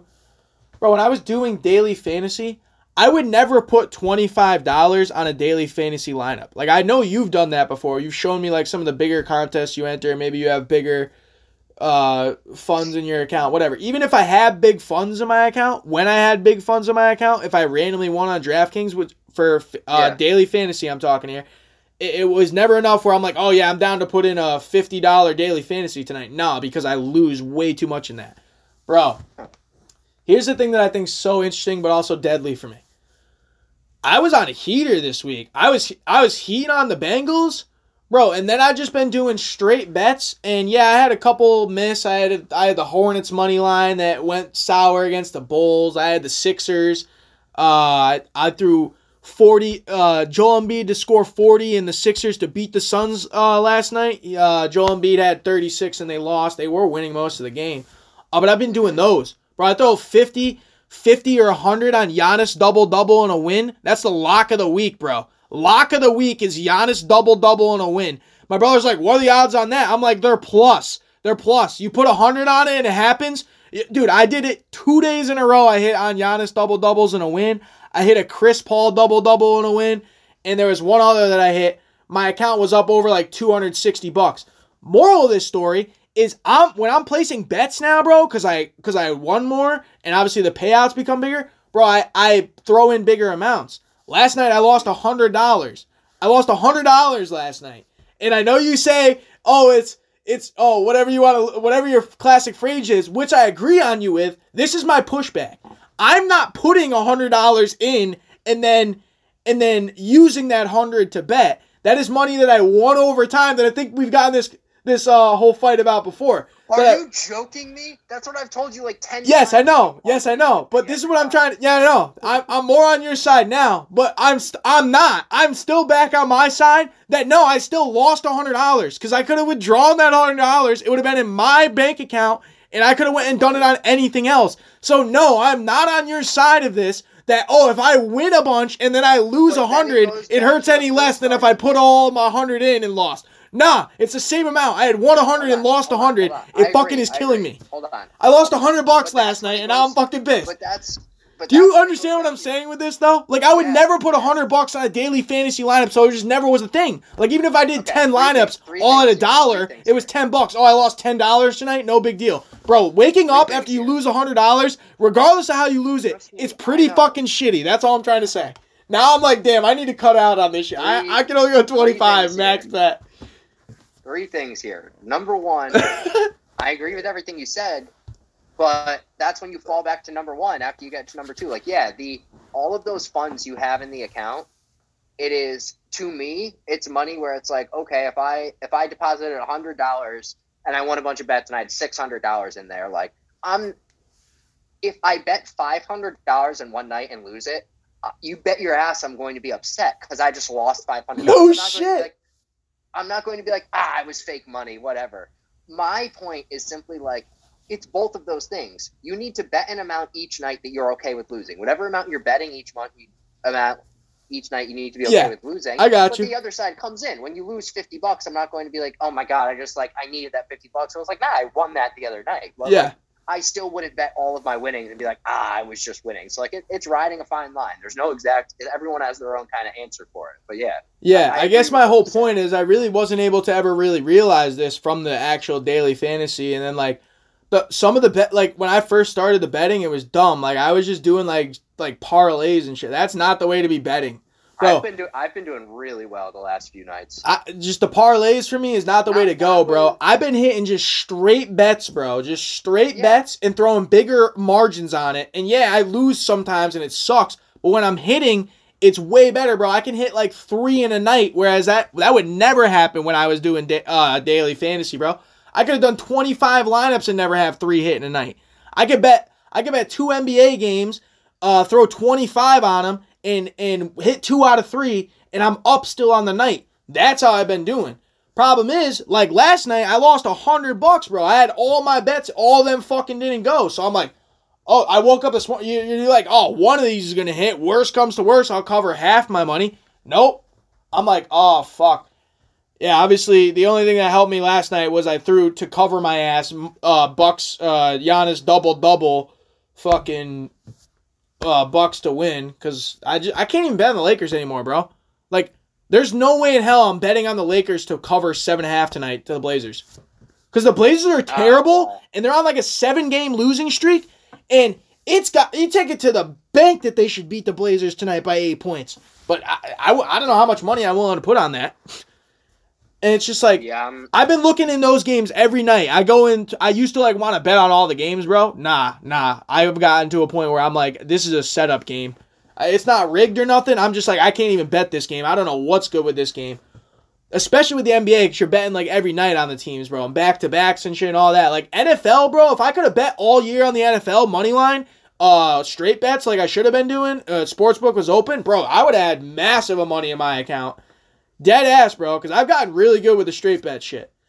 I should literally be I should be doing more content for like straight bets on a daily basis, but I just I literally just wake up and do them for myself. Like I don't really care for doing the fucking live moves, post a video and like put it out there and try and get famous. But I, dude, I've been doing straight. I know you said you're doing straight.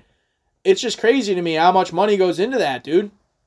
Like those boosts that hit for the AFC and NFC championship game, I saw it was like 10.7 million and like 6 million and like I was telling Barry and the mic the other night I didn't mention on the pod I think New York in like 8 9 days or something was like 609 million dollars. It was like Arizona did like 700 in like 3 months or something like it's just all that's going on and I saw Florida's not opening until 2024 or something.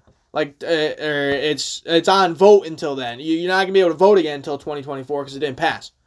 So it's like all this money that circulates for the gambling in all the states that it's actually legal, but it's not legal in every state. I'm like, bro, where are we at with this, bro? It's like the whole thing with COVID for me. I know I said I wasn't going to talk about it much here on the podcast anymore, but you did bring it up in a funny sense uh, for your boy, uh, what was his name? Justin Holiday. Bro, I don't think anyone Yeah. even cares anymore, bro. Like, yeah, you're probably going to have somebody to make a remark about it. Oh, whatever. Maybe they'll feel differently about you. Well, at the end of the day, it don't fucking matter, dude, because that person's gonna go home and his circle's gonna be there. AB got his circle. Kyrie's got his circle.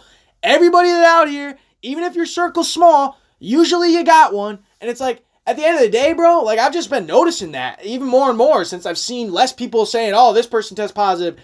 Literally, like two months ago, bro, you found out about every person in sports that tests positive across the ticker. That's not happening anymore.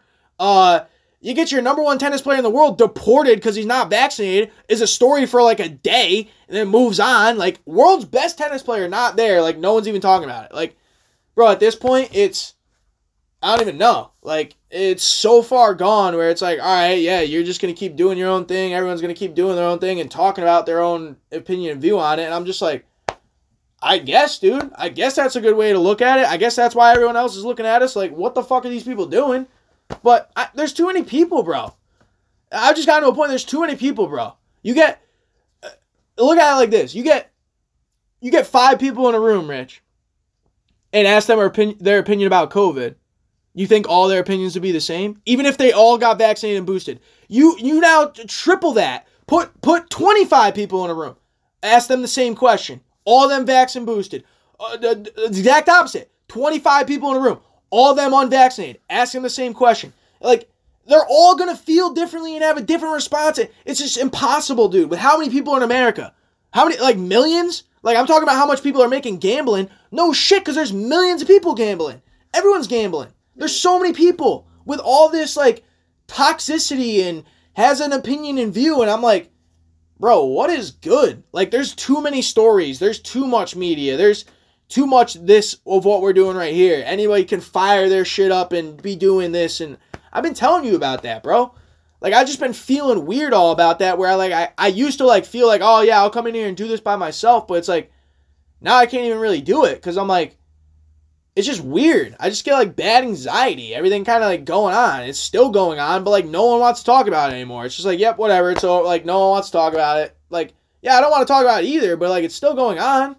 Like I wonder how I'd feel if my uncle, who was actually like really sick, like fucking died, you know? Like I know my neighbor had his mom, like people have died from this. You might know somebody, somebody might know somebody that has died from this. So it's like, I just don't get it, dude. And it's just going to keep going on, they say. So, uh, like, I don't know, bro. It's just weird to me. Because I still have to wear a mask at work.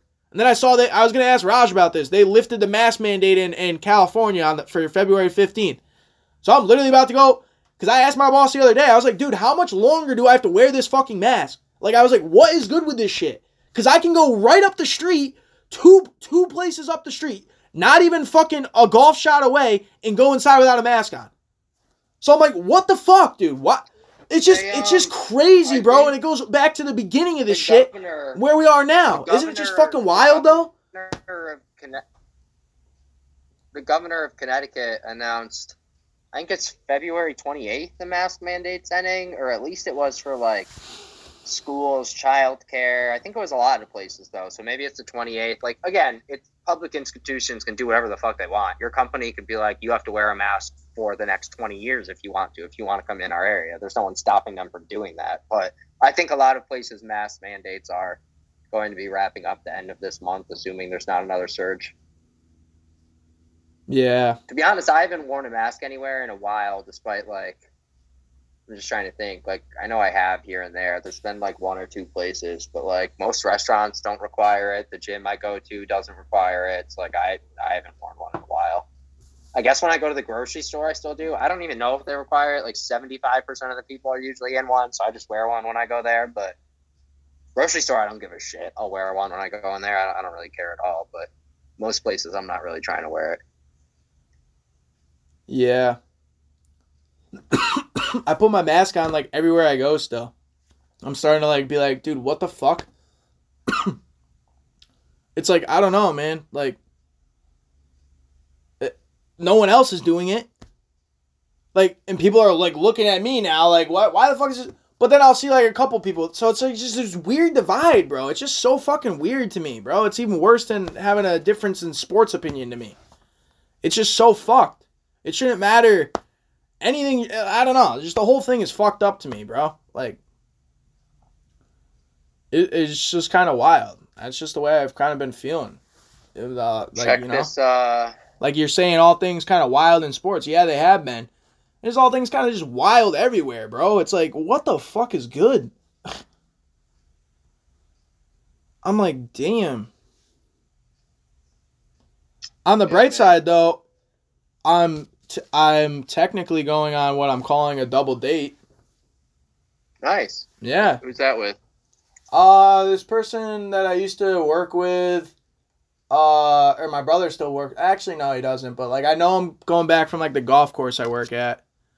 Um, I like literally, I stopped over their place. I don't know, like a couple nights back to like drop something off. Uh,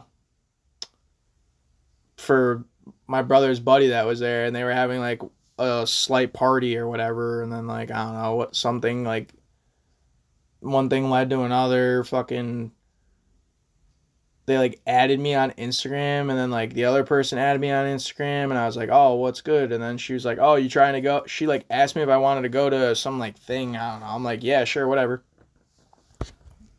So, Hey, let's go. Awesome. Yeah, it's literally like Enjoy. the biggest thing that's happened to me since sliced bread, it seems like. And sliced bread. You're a huge sliced bread guy. Yeah. Biggest thing that's happened to you since the Russ MVP. I'm going Tom out Brady's with it. retirement. I'm going out with a I'm going out with a dude tonight. Not in that sense. Um I was like, hey, explore yourself. no, in all seriousness, I am, but like not like in that sense. Um, I met this dude at work. Get a drink or whatever. Yeah, I met this dude at work, and he he uh, he's like an older guy. I'm here. I am fucking. I'm always hanging out with like old people. Um, and this is not a shot at old people. It's what I always tell the old people I'm hanging out with. Um, I'm not I'm not calling you old. I just hang out with older people. Um, to get off that rant. Uh, yeah, the dude's like really nice, bro. He's always coming into the fucking golf place that I work at now. It was like, oh, he's really nice to me, blah, blah, blah. He, like, out of the blue, I told him about Duke's detailing idea. Out of the blue, bro, he came out of nowhere. He's like, bro, I got these business ideas I got to tell you about. And he's like, tell me all these ideas and like all this shit. And like some of the shit he's telling me, bro, is like pretty legit. I'm like, all right. I'm like Yeah. not actually saying that like this is gonna all like go through, but I'm, Yeah. I'm literally like, yeah, dude, like I'm down to like meet up and like talk about this, like not in my work setting or like whatever, and like have Yeah. a beer and like so whatever. Like I'm meeting up with him to like just chat up. Like I don't know, this dude doesn't even know me, bro. This is the best part. This is what I told somebody yesterday. This is the first person that I told that I went the new place that I work about the shit that happened to me with my mom's. And I used to feel like where I worked when the thing that happened to me with my mom's was like a good thing. Like, oh, everyone know everyone knows what happened to me. Like, oh, I feel like I've told you this before. Um, Yeah. but it's this now. I have this greater sense of like where I'm at now because nobody knows what happened to me where I'm at. Everybody that comes in there, that's the last person. It's like the person that I did tell yesterday. These two ladies that are really nice, been coming in. I don't know, a couple months since I've been working there, and you know, out of the blue, they said they were sad. I asked them why. They told me uh, her mom passed away, and I really wasn't gonna say anything until I said, "Well, at least at least you guys are as old as you are, losing your mom." And she turns around and she goes, "Why is that?" And then I go, "I lost my mom four years ago this Saturday," and of course they were like, "Oh my god," you know what I'm saying? It's so fun. It's just weird to me, bro, because I had I had seen them a bunch of times. Nobody nobody reacts that way until they actually know, but they've known you for two months and didn't know any of that shit burning inside that you don't put out there unless you trust the whatever it is. It's just interesting to Yeah. me, bro. It's just interesting to me because everybody. This is what I've been struggling with and telling people. Everybody, I was telling this to Chew last time I was pie, and then I'll let you go. Literally, fucking. I was telling Chew, I'm like, bro. Every time I meet someone new, if I like a stranger, like I want to talk about shit that no one wants to talk about, and that's really been that's been bothering me. I need to got, get away from that, right? Because like even when I meet new people at the fucking that walk into the uh like I met at this guy that I haven't told yet, like been talking to him a bunch, like. I, normally I would have been. I, normally this is literally the type of shit I was doing, bro. In a way, like it'd be. Or if I go and meet somebody, like match with them on fucking internet Bumble or whatever the fuck you're doing, internet dating, like I I always want to be like, yep, this is the type of shit that's going on, rather than just like not even talking about that. Like, what does it even matter to that person? They don't even know any of it. And it's like the second you start, I don't know. I've just like got, I don't even know, bro. I'm still like battling with that. I'm still like, it's just like this whole thing for me, dude. I don't even know. It's uh, it's been pretty interesting. It's been pretty interesting because I know you'll always come through. I was telling Chew and like Chew will come through. Um, it's like I don't know, man. Even I'm like mad busy with work now in the winter. I normally wouldn't. Um, even if I stay a little bit busy, like I don't know. It's just like weird, bro. Eh, I've been seeing all these quotes on. It's like you adult friendships. You got to make an appointment, but that's literally what it is, dog. Like think about it. I'm not even just bringing you up, but like we make an appointment to like link up. Like everyone that I chill with now, got to make an appointment. I saw Nick Landell, Steve Landell, and Dan Kovac in the past three days. Just saying. Hadn't Wow. seen hadn't seen Dan Kovac in ten years. He came in. We played uh, nine holes of golf yesterday, and the day or two before that, I had Steve coming through because he's about to move, and he brought Nick Landell out of the blue. Didn't even know he's coming. Hadn't seen Nick Landell from except one time at the dump that I gave a shout out here on the podcast in literally about seven years, and it was just like Damn. it was just like so cool to like chill with DK for literally like an hour and a half and like just say what's up and like he's only home for a little bit. He works up in Cape Cod at Eastward Ho and I'm hoping to take a trip up to check the golf course. He invited me. Um I thought he lived in like the Carolinas or something. I don't know. yeah, he did for a little bit. While I was in Carolina, it, didn't even know that honestly. Never really heard from him, never got to see him. We were both in Carolina at the same time. Just crazy how the world is, bro. Like Yeah. it's just crazy, man. And that was just like it's just like shit like that that's been making me feel a little better. I don't know. Like I've had other people reach out to me, say they want to chill, I don't know. Like, do I got to make an appointment? Like, uh, Raj probably has food poisoning, but like I've hit Raj up a couple times now, and he's just like flaky with it. I'm like, all right, bro, you can just tell me like you can't do it or something. Like you don't have to. Mhm. I don't know. I was telling this same shit to Chew. It's like Richard. He was telling me about you and and Chew. I was like, yeah, no shit, dude. I know you don't. I know you come over because like you want to do it too. Like if you didn't want to come over, bro, like I'm not forcing you to do this shit. Like He's Mhm. like, yeah, I like doing it. I'm like, yeah, no shit. Like that's why it's like weird for me that like I'll I'll only see you once every two weeks. Like, I'm like, where you at, dude? Like, you good? Like, I don't know. He's just like, just weird to me, bro. Everyone just gets doing their own thing, and then I'm just trying to do my own thing. The lesson I have the lesson I have learned with Chew over the years is you could say it shouldn't be this way, but if you want a response, you'll almost always get one, especially if it's a direct question in a text. If you put it in a group message, it's not coming. Yeah, the only It's thing you're coming. getting a group message is that Manfred should be shot when we're talking about NBA. I'm like, what is this dude doing? You gotta hit Chew with the like. It's just not even in all seriousness. No, like that's the type of shit where it's like, bro, like what? Like, do I really have to do that? Even like Duke's hit me up. Like Duke's been hitting me up like a bunch recently, but like I haven't seen him in like six months. Like Duke will hit me up like, yo, what are you doing today? I'll, I'll like tell him what's good, and then it's just like he'll tell me back, and then just like I don't even hear from him again. I'm like, dude, what the fuck? What are you even hitting me up for? Like, I guess in a sense, like I just isn't it so weird to think this is the weirdest thing for me. I used to drive literally just so much just to like chill, like out in Killingworth where y'all were at, Mhm. and like I don't do that at all anymore, bro. I I literally don't do that. Like I I don't go to fucking Killingworth. like that's just like not something I'm trying to do. Like go over to fucking Chew's house or like Duke's house. So like they're probably feeling the same way about it for me, but it's like, bro, you never even did that anyways. Like I'm just trying to chill. Like I was telling Chew when we got chill, I was like, bro, I'll meet you at the fucking deck. I'll meet you anywhere. Like I don't know. It's just like I don't I don't want to play video games anymore either. That's what's weird. Like I just like don't like the video games. Like I'll play them, but like every time I come on, I don't even know. Y'all are playing like some wild shit that I'm like, yeah, I can't even play COD. I just play FIFA and COD for the most part now. Yeah, I know. I just want to play NBA, but no one wants to play with me. Everyone just fucking flakes out on me on the NBA. Yo, like I will play a game of like. I'd probably be trash. I haven't touched 2K, but like a game of 2K or something like that. But like the, Yeah. the career, not the career players, like bro, I can't. Like, well, I'm just gonna go in there and get my ass whooped right now. I haven't touched it in months. It's like, ugh. I want to. Like I've said this every time. Like I would love to. I just would want love to get played against people who like play once a week too, or something like that.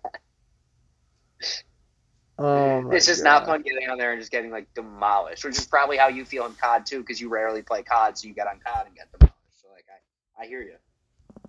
Yeah, I'm not good at COD. I'm not even really good at any video games. That's why I'm kind of just like, bro, I've been using my P5 for NBA fucking League Pass. Pass. You've been seeing me on it, just fucking watching I sent you games. an invite last night, I think, yeah, or two nights ago. yeah, I'm just maybe, watching yeah. games, yo. just watching games. I'm not even. I- My controller's not even on. Oh man. Yeah, It's been wild though. I the mean- sports, the conversation, everything.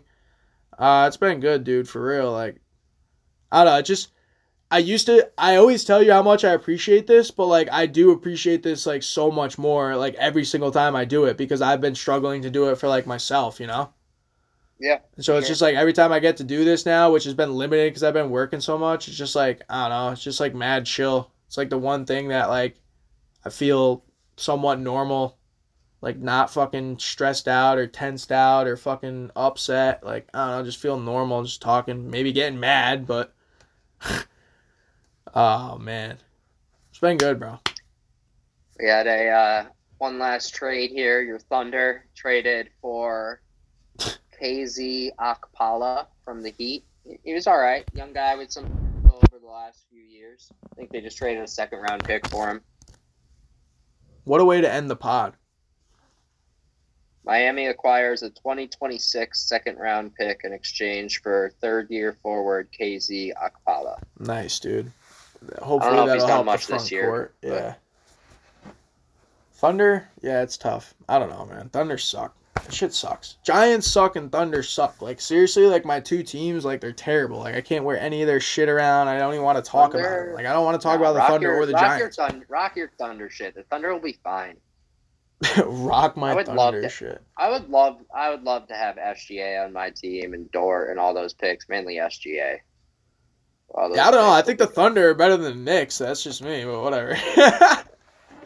I mean, have a better future? Absolutely. Are better right now if they play? No. Have a better future? Yeah. okay, Better the Thunder and Knicks played now, right yeah. now. I'll take the Thunder all night. I'll take the Thunder all night, bro. Knicks have been garbage. I'll give you credit. I'm down on RJ Barrett's been pretty good. Knicks, but not that far down. Yeah, you're right. Knicks suck though. You're you're terrible. You ain't making the play-in. I don't think you're making the plan. I don't know. You're not making the play. So I in mean, retrospect, you're going to be the same thing as the Thunder, not in the play-in. And that's all I talked Yeah. about. Bottom five. To me, if you're bottom five in either conference, it's it's just depressing. Like that's just fucking depressing.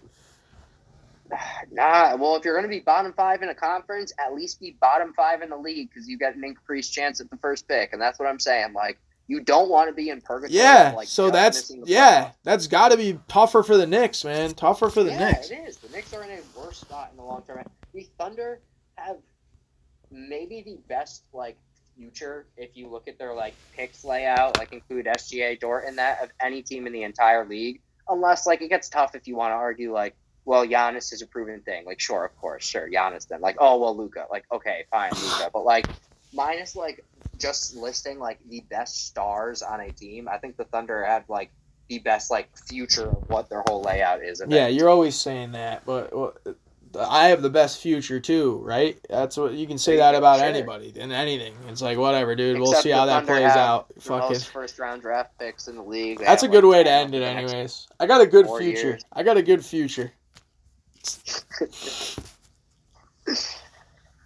Oh man. Yeah, I gotta go. I gotta take care of the pups and then fucking head All over right, to brother. head over to get some Jack and Cokes. Enjoy. Mullet's out getting some nice long. business ideas.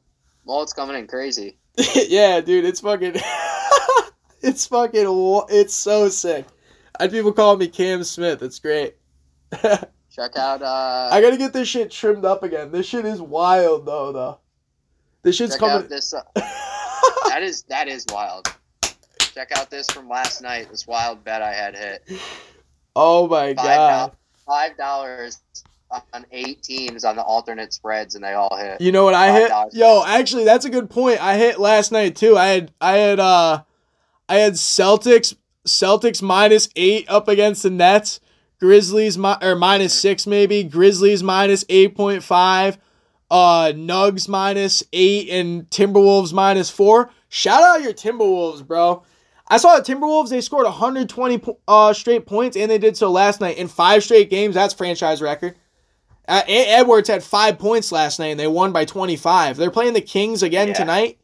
As much as I was rooting for the Kings the and on Kings their again side today, they ain't beating the T Wolves. T Wolves are going to be in the play-in, if not above the play-in. They're legit. They're about as legit as you can get in terms of anything besides the Grizzlies. Shout out Ja Morant. T Wolves are very legit. Yeah, I've been. You deserve a lot of credit for that though, because I did not think the T Wolves had been this good. Even though you made a lot of good points, I'm like, yeah, they'll probably be in the play-in, bro. They could definitely be above the play-in. Like Karl Anthony Towns has been unreal. Obviously, Ant Man, D'Angelo Russell sleeps on. What'd you have? You had player points in that too. Um, which one? I can share it again. Which one? Um, I had a bunch. I did a shitload of bets yesterday. So Chew started betting a little bit. So I've been telling him bets to make on DraftKings, and we've been crushing the last two nights. So He we hit? Had, uh, so we had so these two tiny, these two tiny losses, the five and the ten, were just like crazy parlays. Like those were whatever. This one, this one almost what Anthony Edwards fucked me in that one. Ooh. Oh, this this one I had. This one was a wild one. It was to win like a shitload because I had all of that, but I had the Lakers winning at halftime and the Bucks winning the game, and that was the only thing that didn't hit out of everything. But um, those were just two random ones I threw in. The ones I told Chew to make were we lost. We lost this one right here. We had the Nets to win and Patty Mills to have three threes. 'cause all the Nets to win. That is the worst bet in the history. No, I mean, sorry, I meant sorry, I meant Celtics to win and Patty Mills to have three threes. So we lost that because Patty Mills got benched because they were down so much. blown I had out. this wild one here that I showed you. I had this one money line for Hawks, Timberwolves, and Celtics. I thought they were all going to crush their games, and they did. I thought there was one other fun one. Oh, oh yeah, I had two parlays on the Lakers. These are the ones I like doing that only DraftKings has, I think. The points, rebounds, plus assists, because it's the closest thing to DraftKings score. So I'll just be like, all right, who do I like in DraftKings? Because I'm already looking at that. All right, I think Jrue Holiday gets 20 plus point rebounds, assists. LeBron 40 plus. Bobby Portis 15 plus. Giannis 35. This is probably the same thing. Yeah, Jrue and LeBron and the Bucks money lines. Like those, those are the parlays I do. Like this is only Yeah, you can do that seven. in you can do that in in fantasy uh, FanDuel too. no. You the just thing can't cha- you just can't change the they exactly. you can't change them, but they have they have odds out on those. Yeah, no, I know. So like the thing is, like LeBron's over under for this would probably be like 60. 50. Yeah. So like what I do is this is only like I put 75 on each of these. This is Yeah, I gotta clip this recording. All right, we'll see y'all next time on the Segi Station. So they're, like, going Enjoy the Super Bowl.